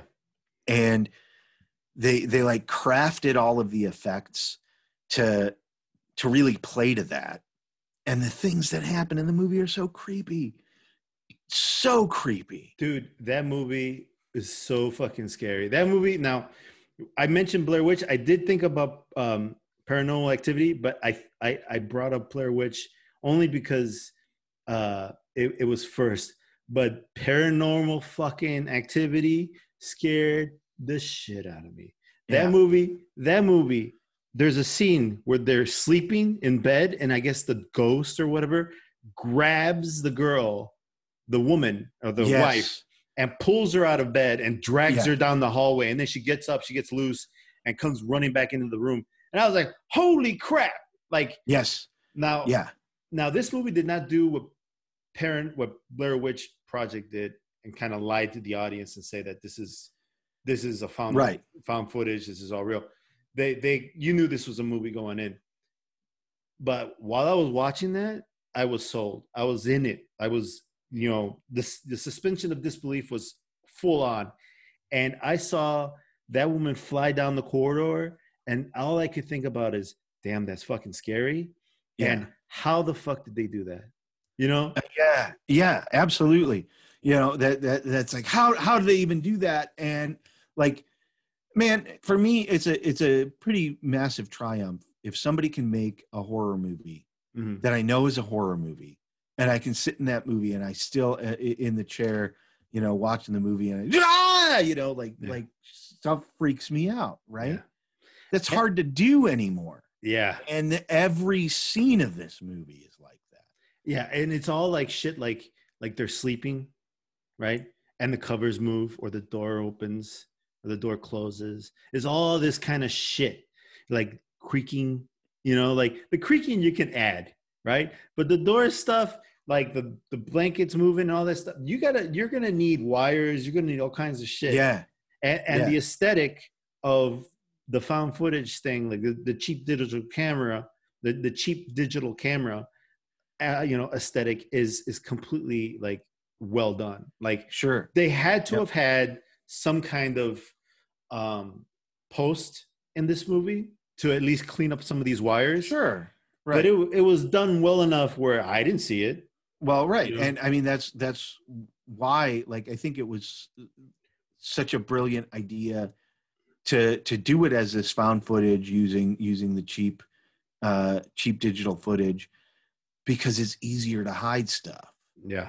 You know it's easier to hide stuff with lower quality footage. Hmm you know because the the the definition isn't there the the resolution isn't there to capture a lot of it in the first place yes and on You top know? of that if you if you've ever seen any security camera footage you know that the lighting isn't great. You Right. know that you Yep. know what that stuff looks like. So again, a lot of these things can be hidden with practical effects. Yeah, yeah, and I think that's that's uh, you know there aren't a lot of movies that use real, honest to god practical effects anymore, No. and so watching a movie that's almost totally practical effect is it was a lot of fun, Yeah. and it really was scary. And I mean, this is the kind of movie that like later that night, you know. I get up in the middle of the night to go to the bathroom, and it's like, yeah, I'm waking up my girlfriend. Like,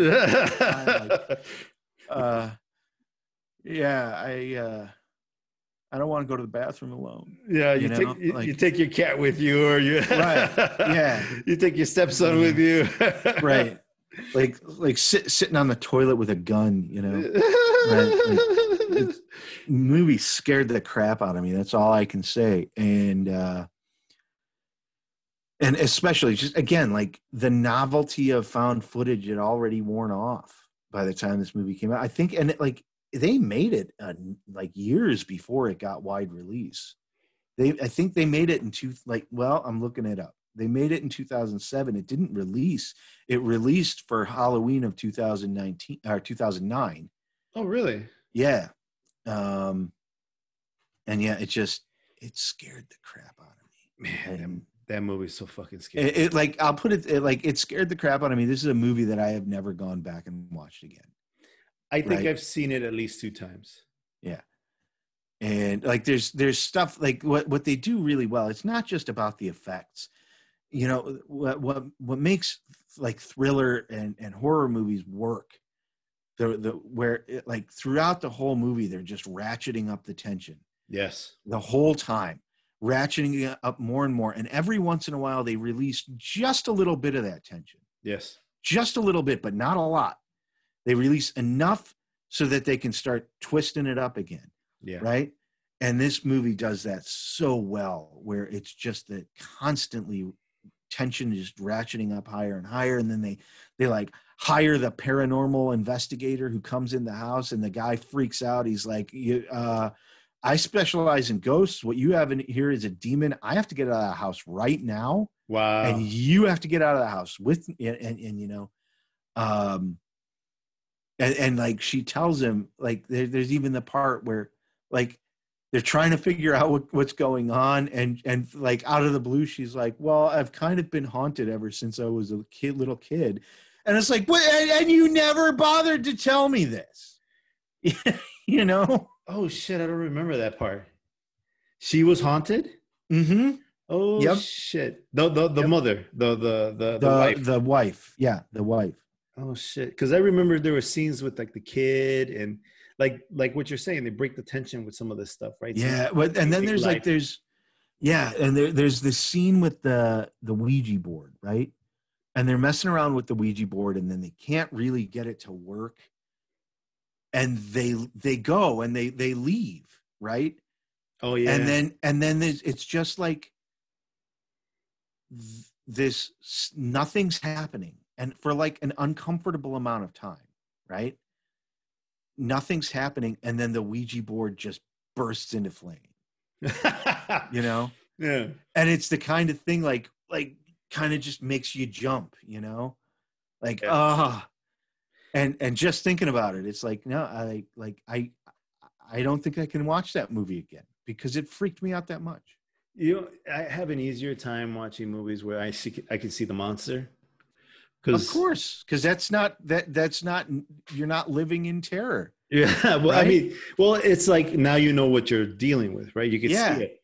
yeah But when you can't see the monster, there's no face to it. You can't make it. You can't. Right. You can't kind of identify with it in any way. Yeah. You can't say, "Oh, this was a person," or Yeah. "This is a dog," or none of that. And that is the scary thing about. and that goes back to uh like what we were saying about Sam Raimi. Like what you're not seeing is every bit like it's that much scarier than what you are seeing. Yeah. You know what I mean? Uh it's it's a certain way of making these movies and it gets me every time. Okay, so here let's uh, jump to number two on my list, and on number two, this was a hard pick because there's two movies in this category that I think kind of belong together.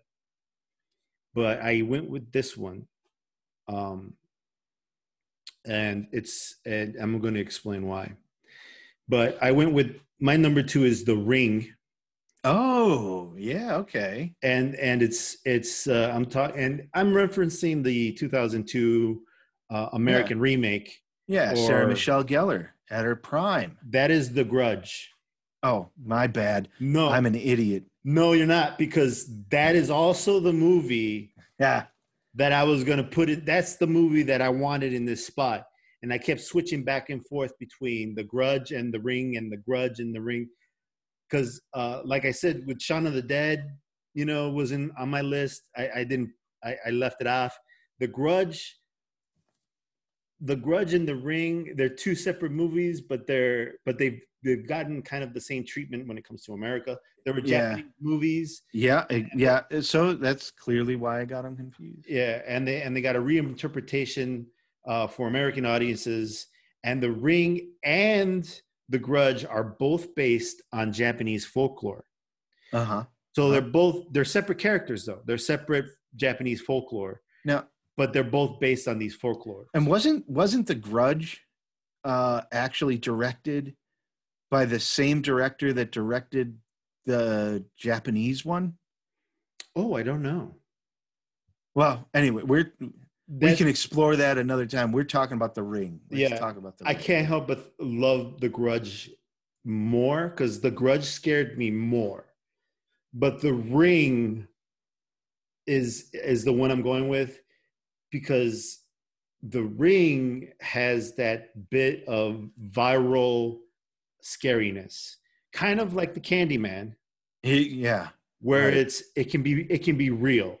yeah, and and the the thing is with the with the movie the basic plot is uh there's this monster or this ghost it's trapped in a well someplace or whatever but it had it it it somehow there's this video that's floating around and this is before the internet right so the the the Well, definitely before YouTube. Yeah. Yes.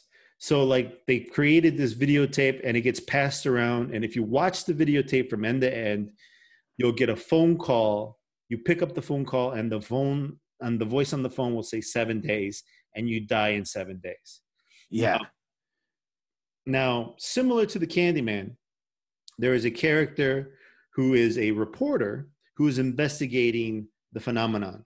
Yeah. Um, I didn't remember the movie very well, so I had to like read the synopsis because I didn't have time to watch it, and also I kind of didn't want to watch it because I'm a, because it freaked you out. because I'm a giant chicken, you know. and so then uh, the the ring. So it, it, you know, from what I remember and from what I read in the synopsis, uh, there's this character. She she's a reporter. Uh, she's related to some girl who was having a sleepover or something at one point, and they saw the tape because it was something cool to do. Or no, her Yeah. friend has seen the tape Yeah. and then while she was at the sleepover uh the friend dies right so then she goes to see um the the the friend because i guess the person that died was her niece right so she goes to see the the girl who is now institutionalized she's gone insane or she's been you know deemed as have gone insane and so she investigates and uh, eventually i guess her son sees the tape Yeah. and so Yeah. now she's she's got to save her son and she's got to kind of like try to put this demon to sleep or to to rest right Right. Right. and and in the process of doing so she's she couldn't save her son she couldn't stop the demon from coming anywhere so she saw the tape herself because part of the part of the curse of the tape is she she if you can get someone to see that tape now you have the fucking ghost herpes and now Yeah. you have to go on and fucking give it to someone else right before your time is up. Right. before your time is up because yeah, didn't it didn't if I remember, uh, didn't like her boyfriend um watch the tape for her. yes Like he's just like I'm I'm taking it on, you know. Yes. And Yeah. he took it on and he dies. Yes. Yep. Yep. So then um so like yeah, so I guess so then at the end of the movie um or anyway, the all the plot points are are basically kind of I kind of just kind of explain the whole movie. But she does try to go and find this ghost and try to like put this ghost to rest and she thought she did. She found the body and she tries to put the you know and and you figure out that the the images in the videotape are all the things that happened are a part of the memories of of the ghost. So here's the crazy thing about the story. Now this is based on folklore right? Now in the folklore uh, and the name of the folklore is uh, or the name of the of the ghost is sadako yamamura originally and she has the power of like psychic burning, right? So she can psychically burn images onto things. So she can burn it onto like this table, for example, or on a mirror, on a wall. But she embedded these images on a videotape for people to watch. Right? That was her power. She was some kind of psychic. Okay. Now, according in the folklore. Okay. So in the folklore, she was some kind of psychic. And I I I didn't get to find out. I, I had read it a long time ago. I forgot what the details are. I, I I think it was something like she predicted something. They didn't like it. She killed. They killed her and they dumped her in the well. And so, I could be getting that wrong. Please, internet, don't kill me. Um, but Believe me, I've gotten plenty wrong so far. So it's okay for you to botch something. All right. So then, um, but the the psychic power is called uh, nensha, and that's the ability to psychically burn shit onto, in this case, you know, videotapes.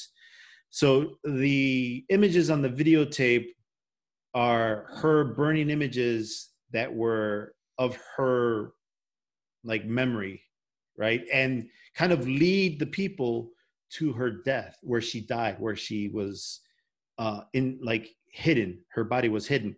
Okay. So so the woman goes through this whole process of f- figuring things out and getting to where she was, and she buries the the the uh, ghost or the the the body appropriately because she found it in a well, and the ring the ring thing is actually the circle of the well Oh yeah, yeah. So now she- I remember. Yeah. When she when she, when they threw her into the well she she could look up into the sky and it was her view from the well as she died Oh wow. so then now the fucked up thing about this is in the movie you find you know you you this whole thing is kind of like interesting and kind of more like a mystery so you're running through all these things and there's scary shit and there, you know there's people that die and but nothing like really fucking terrifying really hits you right Yeah. until till the fucking last scene where the love interest, the boyfriend or the guy who's helping her, sees the monster come out of the fucking TV screen. yeah. Because From crawling out. Yeah. yes, and you see the fingernails on the monster's hand, on the ghost's hand, Yeah. like it's the fingernails were peeled off because she was trying to dig herself or pull herself out of the fucking yeah. well. So the monster comes out of the TV instead of a well. She comes out of the TV all wet and just and kills people, right? yeah. And that is the part that I was like, fuck this movie, right? yeah. it scared the shit out of me. So then I was Yeah. sitting there and um and then the fucked up part about this movie is you know that the videotape, the contents of the videotape, if you see it, you got seven days. Yeah. And as you watch this movie end, right at the end of the fucking movie, they slap the fucking contents of the videotape right on the movie. So now Right. you've seen the viral. Yeah. Now you have to fucking pass the Yeah. Yeah, I, and I remember, I remember that, and I remember like not wanting to answer my phone. Right?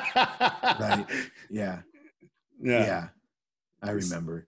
So the interesting thing about this uh, is, I guess these ghosts, the the Grudge ghost and the uh, Sadako uh, ghost, are are popular, are based on popular folklore. So Yeah. they've always been part of like the Japanese kind of uh, thought, right?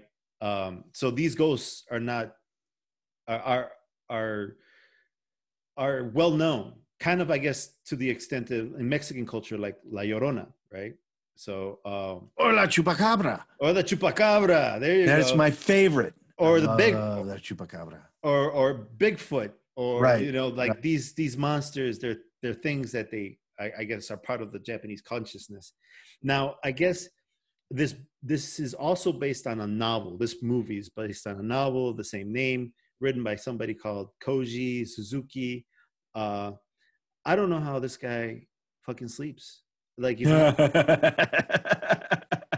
like I- would never fucking sleep if i have these kind of fucking thoughts in my head yeah. But, but I guess it's a Yeah. series of books, so maybe he never sleeps. Who knows? Uh, oh, do you remember way back when, long time ago now, you and I were talking about writing like this horror graphic novel, And we Right. couldn't do it.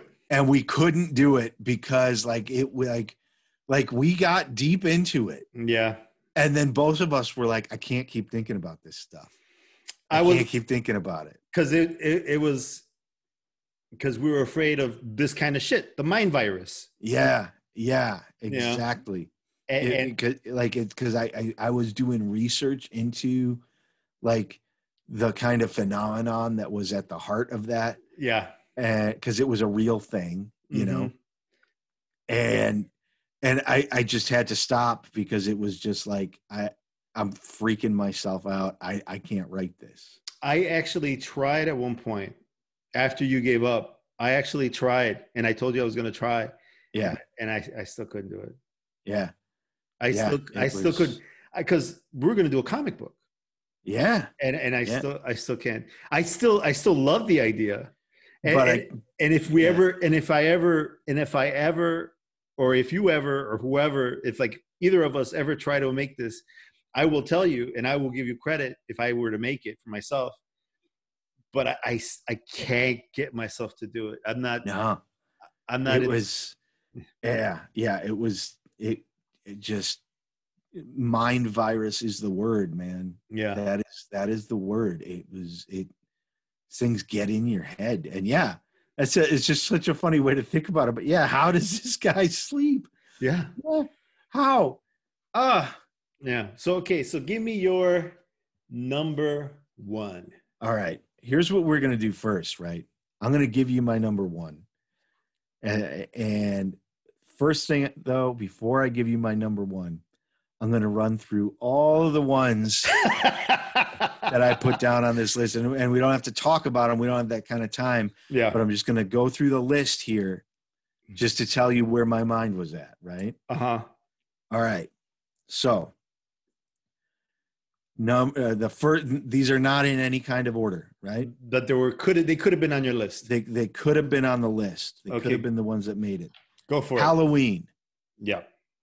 halloween it's classic you know Yes, I agree. uh the silence of the lambs Ooh, yes. Ah, yes. is not necessarily traditionally halloween-ish but talk about a a mind virus freak you out movie and because the monsters in that movie are human Yes.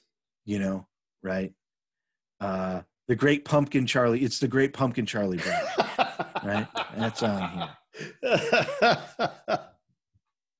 scream yes. Right and this one just for personal reasons again not necessarily really a halloween movie but the rocky horror picture show Oh, horror. It's a horror comedy slash um, musical yeah right Very, very ingenious. yeah yep hereditary is on the list Hmm. I didn't. I don't know if you saw that. It came I out a couple of years ago. Uh, I can't remember the director's name, but it's a uh, the same director that did Midsommar. Okay. I don't know if you. And the only reason I didn't pick it is because it's just too. That movie is warped, man. Mm. Uh, I, I go watch it. It's not. It, it is a good horror flick, but it is messed up. Okay, uh, I had House of a Thousand Corpses on here, Ooh. uh, just because I really like the aesthetic of it. This one is absolutely perfect for this list, but it's not going to get the nod. Alien, Mm. love that movie. Alien is, I mean, it, it, it's the whole concept behind Alien. Take your classic monster more movie, your classic horror movie, and put it in space. Yes. Come on, it's perfect. It's perfect. It's got the whole stalker thing. That's that was Yeah, yeah. It, it uh, kind of really kind of uh, took ownership of that. Yeah. It's got the the stalker thing. It's got the uh, the the the your enemies are the other people Mm. who you know uh, they're not going to follow your leadership. They're not going to. They're, they're going to resist you, and everybody's going to die because of it. Alien, perfect. The Thing, John Carpenter classic. The Thing, set in Antarctica. Come Hmm. on, you got ah. that's a that that one's a great movie because um, it, it plays on the the the classic horror trope that we keep talking about. Is the enemies are the other people Yes. right and and you know the thing is the en- is the enemy because it becomes the other people but while that's going on you got other people to contend with too and you're trapped in antarctica you can't go outside to save yourself it's beautiful Mm-hmm. uh, invasion of the body snatchers Ooh. That uh, old classic movie remade a number of times. The the 70s donald sutherland one is probably the best. Great great movie. Also plays on that theme is i- it's other people who are the enemy. It's it's outstanding. It's outstanding. Uh the crow. Oh, the crow. I almost put that on my list. and I didn't only because I I I uh, I kind of was conflicted on whether or not it was uh, truly horror, but and yeah and it's not really a horror movie but it's a halloween movie it's set on halloween Devil's in Detroit, Devil's Yes, Night on Devil's Night. Halloween. Uh, the, it's a, the the whole story is about Halloween, Yeah. basically. Uh, and he's a zombie. and he's basically a zombie. Yeah, You know, and I, I should have put it on my list. I, there's a billion reasons. Um, Brandon Lee, because you know he was such a star, and he dies in the movie. It's just got there's a so there's a real life kind of portion to it that which is one part of what we're talking about as well. But that you know he could have been he, he could have easily been a legend if he had survived the movie. yep, yep, But yeah, I. I love I love the Crow. yeah. And then there's a real throwaway movie, but it made my list. Fright Night, Oh, uh, 1980s vampire flick. Mhm. That movie is another one. It's not a good movie. It's not a great movie by any means, but it scared the crap out of me Mhm. when I was a little kid. And there's a scene in that movie where like it's the fake TV vampire hunter, like they're confronting the big bad villain and the vampire hunter holds his cross up real weakly and the vampire just starts laughing and grabs the cross and the cross bursts into flames and he's like it doesn't work unless you believe. Oh my god. Oh my god, I can't tell you how many times I went to church Just because of that. All right. Uh, okay. we're we're getting down to it now. Uh, Young Frankenstein is another movie that I put oh, interesting. because I it, it's Frankenstein but told in a funny Mel Brooks way, Mhm. and uh, you got uh, Gene Wilder. I love Wilder. Gene Wilder. Love Gene Wilder. He's great. Uh, and and Peter Boyle is the monster, and he does a song and dance number. And it's just it's a funny take on a classic monster story, and I love it. hmm And so here we are. My number one, uh, it, it, circles back to my number five of RoboCop in that it's not necessarily a Halloween movie. I mean, it is a monster movie. It was a Halloween release. It this movie was released for Halloween. The Terminator. Ooh, And interesting choice. that you know the the Terminator. Uh, you've got Michael Biehn in it, you know, and as kind of the, the scrappy future soldier traveling through time, hmm you know, um, and and you've got Arnold Schwarzenegger as the brutal, unstopping, unfeeling monster. It, it, it's a it's a it's a sci-fi take on Halloween, if you will, right? You got the unstoppable, super strong monster who's chasing you down, and all you can do is run, you know. And um, you know, it's it it's the movie. It, it was uh, again, it was a Halloween release for 1984. Um, it it was the movie that put James Cameron on the map, you know. And I'm I'm actually not a huge James Cameron fan, to Mm-hmm. be honest, but this is this is the movie. Without this movie, there'd be no, you know, James Cameron. I almost put Terminator on my list as well. Almost. And I and I didn't again mostly because I was caught up in the in the genre part of it, but I wanted to. I wanted to because I remember being afraid of the Terminator. Um, yeah, but It's more terrifying. That one at the end, Mhm. that one glowing eye as the the the weird ass factory that serves no purpose it has the uh, just a coffin that someone can climb into and get crushed by a, a giant hydraulic press but there's that you know the it's got one hand left and that one eye is glowing and as it gets crushed finally the eye goes out and you know that she's gonna live you know? Oh that movie was terrifying because you got the, just the relentless unkillable monster and what do you do? And and you, you, they try to stop it so many times and and they get away by the skin of their teeth Mhm. and, and- oh terrifying really. And- yeah, and I think like for me especially was the idea that our future, again, like Detroit uh, in RoboCop, our our future doesn't look too good, yeah and the and the idea that uh, like robots would take over the future was was completely terrifying yeah. to to you know young Edgar, you know, and yeah. it was it was i remember being afraid of that. I wasn't afraid about i wasn't afraid of the movie itself as much as i was afraid of the thought of a fucked up future where i was a slave of a robot. Yeah. Right. Like there's that that existential dread on Mhm. top of the fact that it i mean uh, yeah it's absolutely a sci-fi action movie right? But it's a sci-fi action movie built on top of a monster movie yeah. okay? Just like alien right? Hmm sci-fi sci-fi mon sci-fi uh, action movie built on top of of the bones of a monster movie yeah. right? And uh and the monster comes from a place that you know people made this monster. People created that monster. Hmm and the monster took over right? Yeah and it looks like a human. Yep it looks like a person but inside it's it's a monster. Yeah. Inside it's it's dead. It's not real. Yep. Yep. Mhm. and and all it wants to do is kill you. Yeah and all it wants to do is kill you. Yeah. Yep, yep.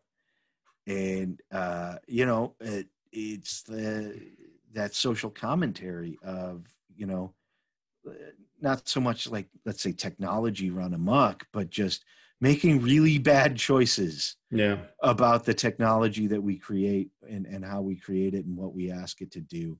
Mhm. And like it, it- you know, looking watching that movie now is like, okay, yeah, we haven't we haven't created uh homicidal AI yet, you know. no We, we haven't created AI that's taken over the world and, and decided to kill to exterminate humanity.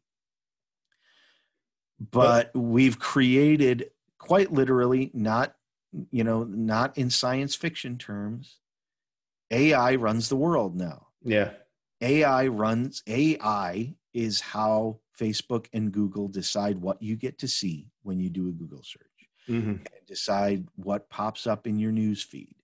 You know, Apple the Apple News app is run by AI that decides what to feed you. And it's not necessarily deciding what you want to see, it's deciding what it what what you need to see based on its own terms yeah you know uh, and so like we haven't created you know uh, homicidal robots but we've created the technology that's turning us into sociopathic robots it's it also people are becoming robots And also, yes. So we're we're we're the things that are not alive inside, wrapped up in a Yeah. human shell.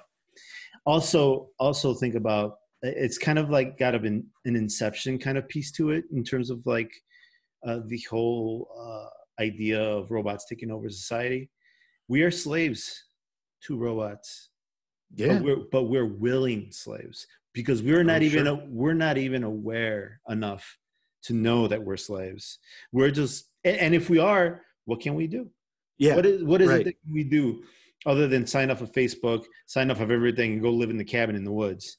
right know? and nobody's going to do that No, because because there's that Joss Whedon movie. Like- like well no at at this point i i find it hard to believe that there are people out there who don't understand that you know facebook isn't like it's not controlled by your choices it's giving you the choices right it's Like, giving you the I, choice. like, I, don't- I, I don't think there's anybody out there who doesn't know that you know Yeah. i don't think there's anybody out there who doesn't know the depth of data that that people have a, that that Facebook and Apple and Google have about them. Mhm. I I think though that the grand majority of people just don't care because what exactly like you said well, what are you going to do about it Yeah. you know and uh, i mean it's kind of a terrifying thought because you know true like what what can we do about it there's there's so much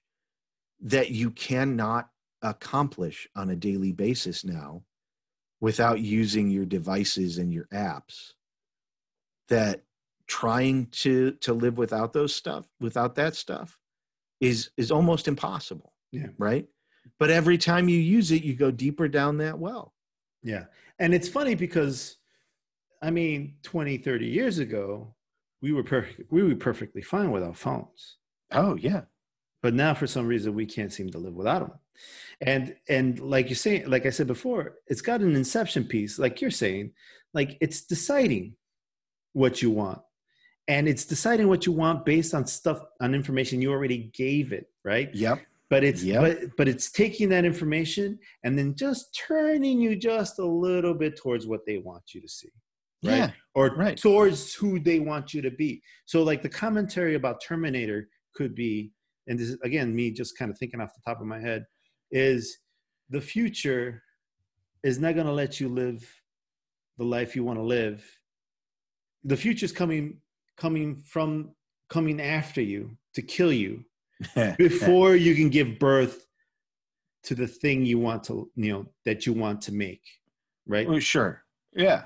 Oh i exactly that sentiment right? Yeah. like like the hmm. the future's here now You're- and it's keeping us from giving from from making Right. the things that we want to create. Right. Exactly. It's it's keeping us dumb basically. Um and you know uh, all of these movies as we've talked about them you know it's like yeah you, you watch these movies now and you project a whole new meaning onto them you know? Yeah. but i mean that's i guess kind of the, one of the big values of cinema is you know every movie ever made is a reflection of the time in which it was made hmm right? Whether whether it was meant to be or not it is. And you know you can watch this stuff now. You can watch the terminator a movie from 1984 that all of a sudden has new relevant meanings hmm to what's going on right now you know? And uh, that just makes it scarier. That's just the sh- that's just like the the mark of a good filmmaker right? I mean yeah. James cameron like when he made this movie i don't know where he got the idea from whether he read it in a book or what but wow what a mind on that guy. Like the imagination to kind of almost foresee the human race being taken over by robots. And it's happening right now. Yeah. And and he Yeah. told it in terminator a nice little you know fucking what is it rated r rated pg-13 right. you Yeah. know movie with a bunch of like you know shoot 'em up you know destroy the streets action right Yeah. It- it's to to to the the novel uh film goer or whatever it's just a nice little action movie but you know he he was making commentary oh on, on the fact yeah. that that you know the, our machines are going to take over Yeah, right. And you know that's that's the way that you make effective commentary is you you take you you take it to the extreme, Mhm. right? You you take you take the end game that you're that that you're kind of wary of and you you stretch it to its most extreme limit, right? And that's how you make commentary in a movie. It's just that's how it's done. And this movie I mean, it's it is. I I I will fight for it to my dying day that this is a horror movie. It is. it's scary for sure It is scary. Scary stuff happens in the movie. The the monster is terrifying. Uh and then you know it, it's wrapped up in this really slick sci-fi action movie but it is a monster movie and there's there, there's just no question about that hmm And and we created the monster. yep and that's that's why it's so scary Yeah. right So let me get to my number one here. Um, I didn't uh, have a fancy list like you did, although I, I almost want to kind of take a lot of the shit that you just like you said. It said, "Yeah, me too." um, uh, there's uh, th- like I said, I mentioned before, uh, Shaun of the Dead. Um, there's a bunch of other movies that I could have mentioned. Uh, but I, I just I, I left them off and I didn't I wish I would have kept track of them. Um, but uh, and the classics. This is not to ignore the classics. Friday the Thirteenth, Halloween. yeah of course You know all these. You know, uh, but it's Tex- almost like it's you know it's not worth bringing them up because of course that's what everybody's going to say yeah, you know? Texas Chains- Chainsaw Massacre, for example. All these movies that people are like, oh yeah, yeah, yeah, yeah. sure Now, my number one is one of those movies. At least I consider him one of those movies. But my number one is because, again, it's that fucking mind virus nonsense, right? My number one is Nightmare on Elm Street from 1984, director Wes Craven. Because in 1984, I was nine, right? okay nine year old Edgar being aware of a fucking monster slash ghost ghoul thing that can kill you when you go to sleep yeah is Yeah. fucking terrifying. Right? I mean, you know, as a kid, you're you're afraid of the dark. Everybody is afraid of the dark. It's you know, you're, it's a kid thing. I'm a grown up now, and I'm sometimes afraid of the dark. But I saw fucking Nightmare on Elm Street. Uh, I think at a friend's house, or maybe even my house, or whatever. And I could not fucking sleep after that. Oh, my cousin's house. I saw it at my fucking cousin's house. Fucking asshole. he made me watch that fucking movie and i could not go to sleep after that because you know there's the creepy little song right? Yeah. You know one two Yeah. three or one two freddy's coming after you et cetera et cetera et cetera. There's a creepy little song sung by a kid right? Yeah. And you find out the myth the story about the man who lived who who was like a child molester right? And now he has come back chasing after the kids he would have gotten if he were still alive. Uh-huh. Like Yeah. what the fuck? You know like this guy can't fucking stop. Like he has to come after them even when they're high school kids. So like in the story you find out as as the first movie goes on that the parents of the neighborhood chased down the the the child molester trapped him in the house set or trapped him in something a, bar, a barn or a house or something. Right in the boiler room or in something. the boiler room or Yeah. Set the place on fire, and he burned. And his now new shape, his new form, is he wears a hat. He's got the wrinkled, burnt face, yeah and he can come after you in your dreams. And if you die in the dreams, whatever happens in the dream, you can die, and it happens to you in life, and you can die. And it's magical too, because he's like, there's a scene where Johnny Depp is laying in bed, right? And this guy pulls him into the bed. He sinks into the bed yeah into a hole into the bed. Like he kind of just kind of like, you know, gets swirled up in there and then blood shoots out of that hole. yeah oh yeah And so I guess they they come into the room and they find this room all covered in blood. So it's like, wait a minute. You know, he doesn't just like kill you in your sleep, kind of matrix style, and then you just you're dead over here. oh No. you kill yeah You're you're if you're in pieces there, you're in pieces here. yep yep And, and that fucking thing was terrifying. It launched a franchise of like 100 movies, you Yeah. know, and, and it even had a remake at one point, which is more serious than the original Nightmare stuff because Freddy Krueger originally was. Uh, he, he was weird because he was he, he was scary as fuck, but I don't know why they thought that they should have um, Robert Eng- Englund was his name, the Yeah, uh, Freddy yeah. Character. Yeah. uh, he they made him crack jokes.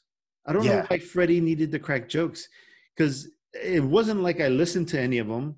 It's not like I got any of them because I was a kid, and at the same time I was afraid of this guy. But now you watch it and you're like, oh, okay, you know, it's it's not it's not nearly as terrifying.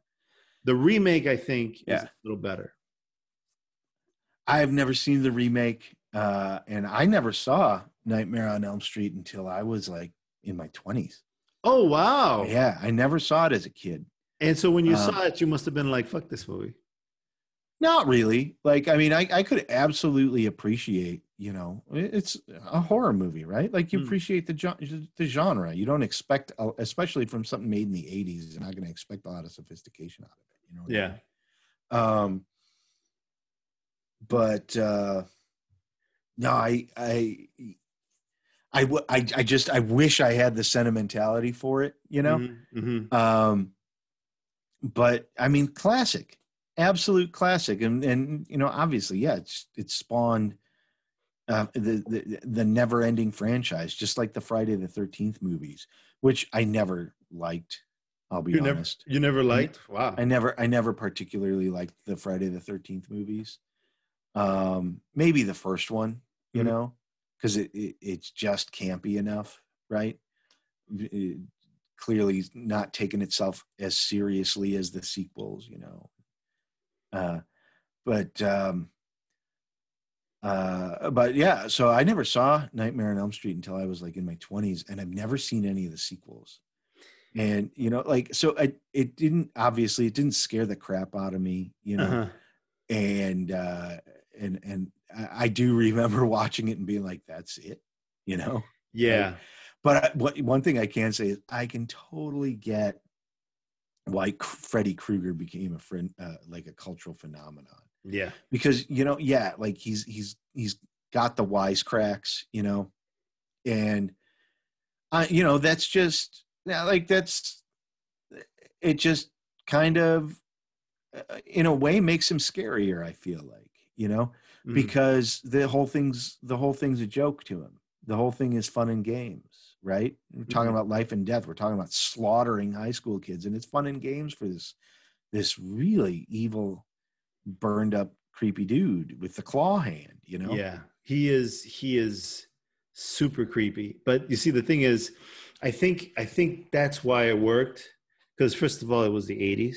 yeah And, and second I was 9, right? yeah right eight, nine, eight years old, and I'm watching a fucking scary movie with my crazy cousin, and it, it's it's one of those things where it's like it's a time and a place where this stuff could kind of exist and happen, yeah and then it's just never going to work again. Yeah.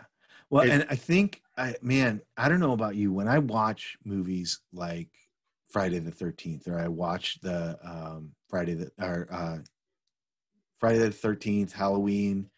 Uh, although I will, I, I almost feel like the original Halloween is like a cut above, right? Oh, really?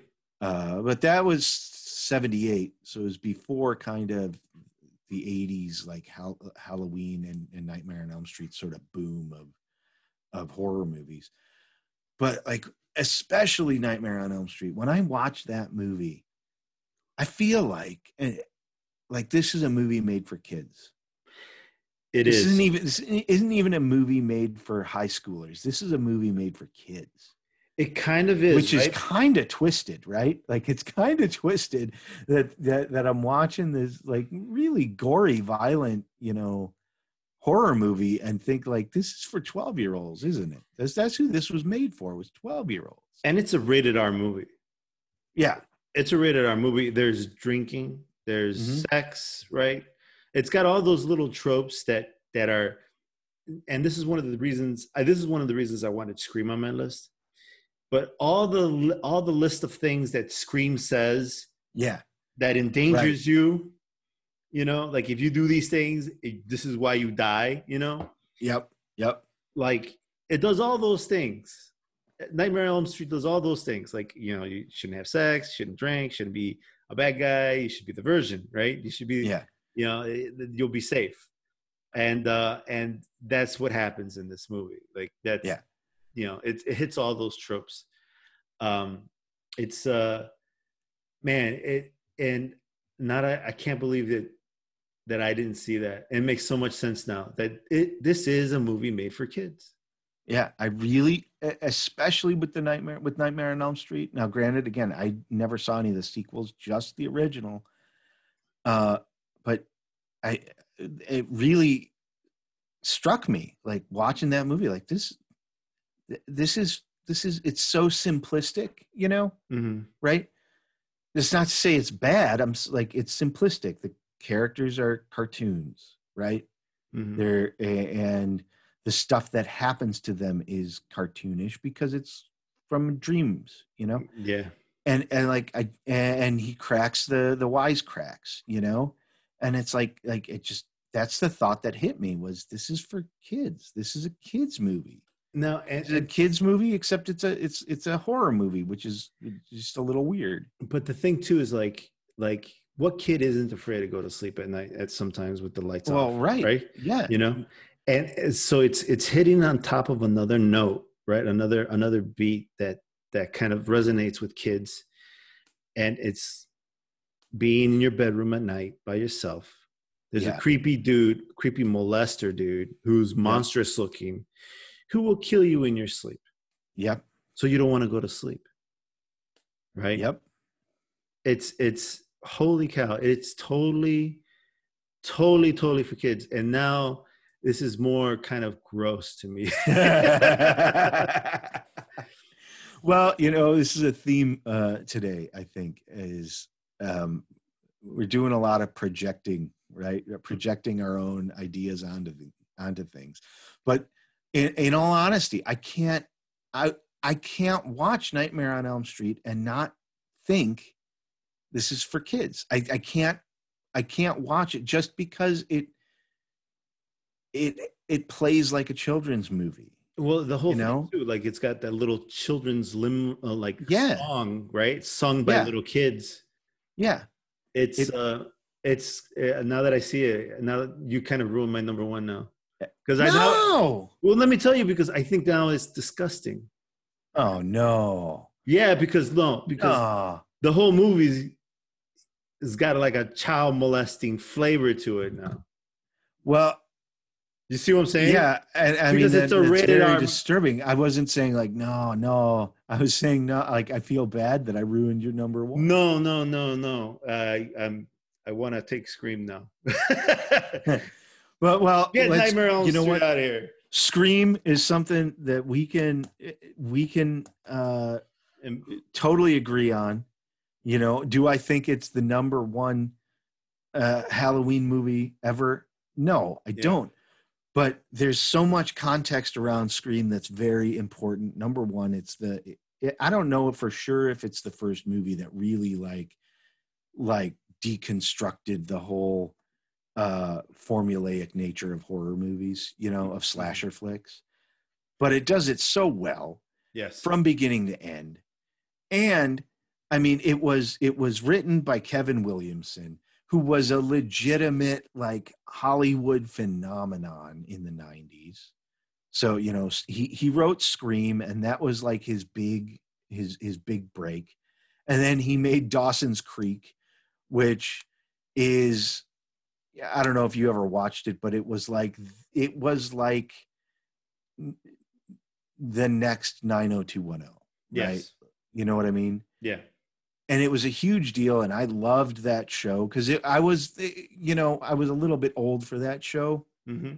but i mean i was still in that mindset you know Mm-hmm. and because that show came out well while i was in college you know um so you know when you're like 18 19 years old you still absolutely can identify with what it was like to be 14 15 years old you know what i mean For sure. And there, like there it's was not that and there was some characters on that cast that were a little older too.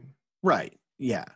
And well, and and like the cast was all my age, right? Mhm. The the characters not so much, but the cast was. Mm-hmm. But you know, like Kevin Kevin Williamson was a cultural phenomenon, like a driving force behind 90s pop culture, right? and he wrote Scream, and Scream was this massive phenomenon. And what there have been five of them, I think. Mm-hmm. No, there Right. was a few, and there's a series. Yeah. Eh, but that original Scream was just, I mean, it was well written, it was Mhm. well cast, it was, it was this, this, uh, extremely, I almost like ambitious, uh, attempt, successful, mind you, Yeah. to not only deconstruct, deconstruct and send up the horror movie genre while also being an extremely, extremely well made horror movie. Mm-hmm. You know what I mean? It, it definitely had the cast of of that flavor of like a 91210 or Dawson's Creek's kind of flavor because they had the young, good looking kids, Yep. right? And when I watched that movie, I was, you know, in college as well, but in film school, right? Uh huh. So all the things that one nerdy film geek was talking about, I ate it all up. I was like, this Oh, movie, sure. this movie's awesome. Yep. But um, but yeah, Yeah. I it it was it that is a great movie, and the way it flips the whole genre of the one monster is idea is is phenomenal. Yes. Yep. Yep. And, you know, it gave birth to Skeet Ulrich's career. And Mm. where would we be without Skeet Ulrich? But no, I, eh, but I will say, and this is just, um, you know, I don't want to talk too long on it. yeah, Another, we're- another honor, honorable mention. We've been talking a long time already. yeah, three hours. Yeah.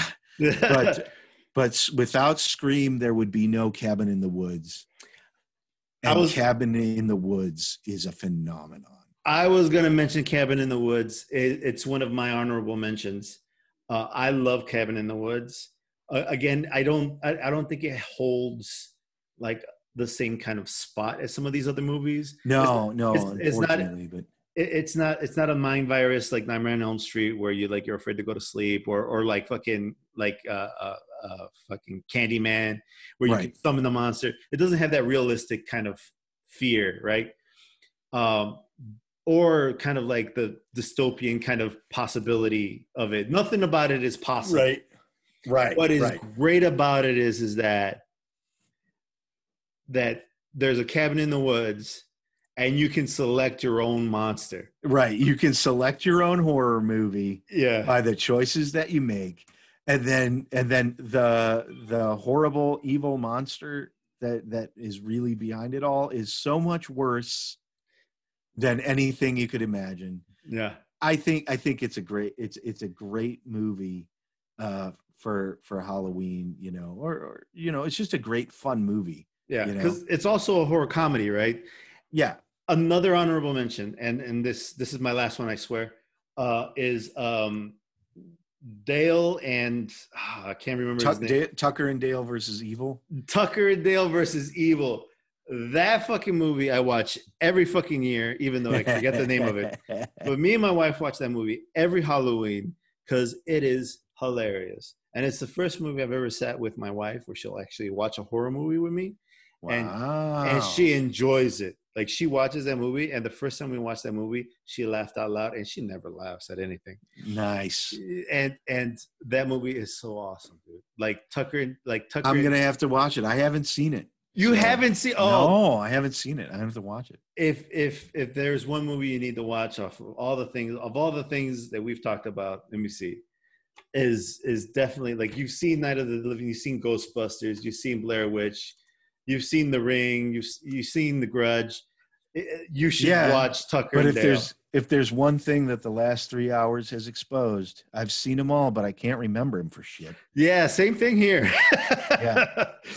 and we definitely didn't have time to like kind of go ahead and watch these or the balls, you know. like Well, right, yeah. I don't want to Yeah. sit sit in the basement or in the fucking living room by myself in the middle of the night watching these goddamn movies. Yeah. I'm especially not watching that fucking Candyman. yeah. fucking Candyman scares the shit out of me. But anyway, all right, brother, we've been on here for three hours, man. Yeah, and you've got some editing to do. So Yeah, I got some editing. Uh, yeah, eh, just a little bit, but it'll be fine. Um, thanks, bro. This is this Yeah, a good one. is- I I this enjoyed is- this one. all right, you know what? I think we're gonna have to do more like this. right? Yeah. Like like movie lists. I think Yeah. this. I think we've movie lists or even TV show lists, right? Yeah. Like I think we've stumbled on something good here. Yeah. I think Right. uh, um, I'm, I'm actually going to do a kung fu list with Right. another friend of mine, but I'd like to hear your kung fu list. Oh, uh, I could do kung fu kung fu lists or um uh just like Japanese movie like Ooh. like uh-huh. like you know, Anime. talking about like anime or Shintaro Katsu, uh-huh. you know, or uh um uh I'd, I'd say Takashi Miike, but his movies freak me out. His movies are a little fucking freaky. They're, Uh, they're very, very disturbing. Yeah, he's it's like the perverted and it's just he's so Uh, crazy. yeah. He's so crazy. Yeah. Yeah. But he's got that he did that one um the blind swordsman one I thought was great. He did Takashi Miike did Blind Swordsman. he did he did one he did a remake of the blind I- swordsman. I, know. I, I, are you confusing Takashi Miike with uh, uh, Takeshi Kitano? I hope not. Beat Takeshi, different guys. Hold so on. Ta- Takashi um, Miike did uh, Ichi the Killer. yeah, no, I'm talking about Satu Oichi. Zatoichi that that was Beat Takeshi. Zatoichi. Are you sure? Yep. I'm looking it up. Za za Sato. Fuck. I can't spell it right. Satoichi.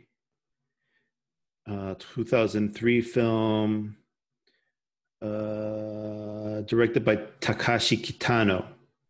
Yep. So I was completely wrong on that one. Okay. Yeah. But also a good movie. Anyway, I could talk. Yeah, I, I can go on and on about all these other movies too. I just wanted to do Halloween theme this month because it's October. Yep. Hoping that, I- hope, hoping that'll get us on the map somehow. Yep. um, but anyway, let's wrap this up. Thanks so much, brother. Um, yeah. This is Edgar OtraVez, and not my cousin Dan. Signing off. All right. Good night, everybody, and happy Halloween. Music, Why Can't We All Make It? by DJ Dens. Can be found over at Epidemic Sound. Man, I had a really good time uh, doing this podcast. I hope you guys enjoyed it. If you want to support the podcast, head on over to shop.theflowrollpodcast.com. Again, that's shop.theflowrollpodcast.com. We'll catch you next time. Bye.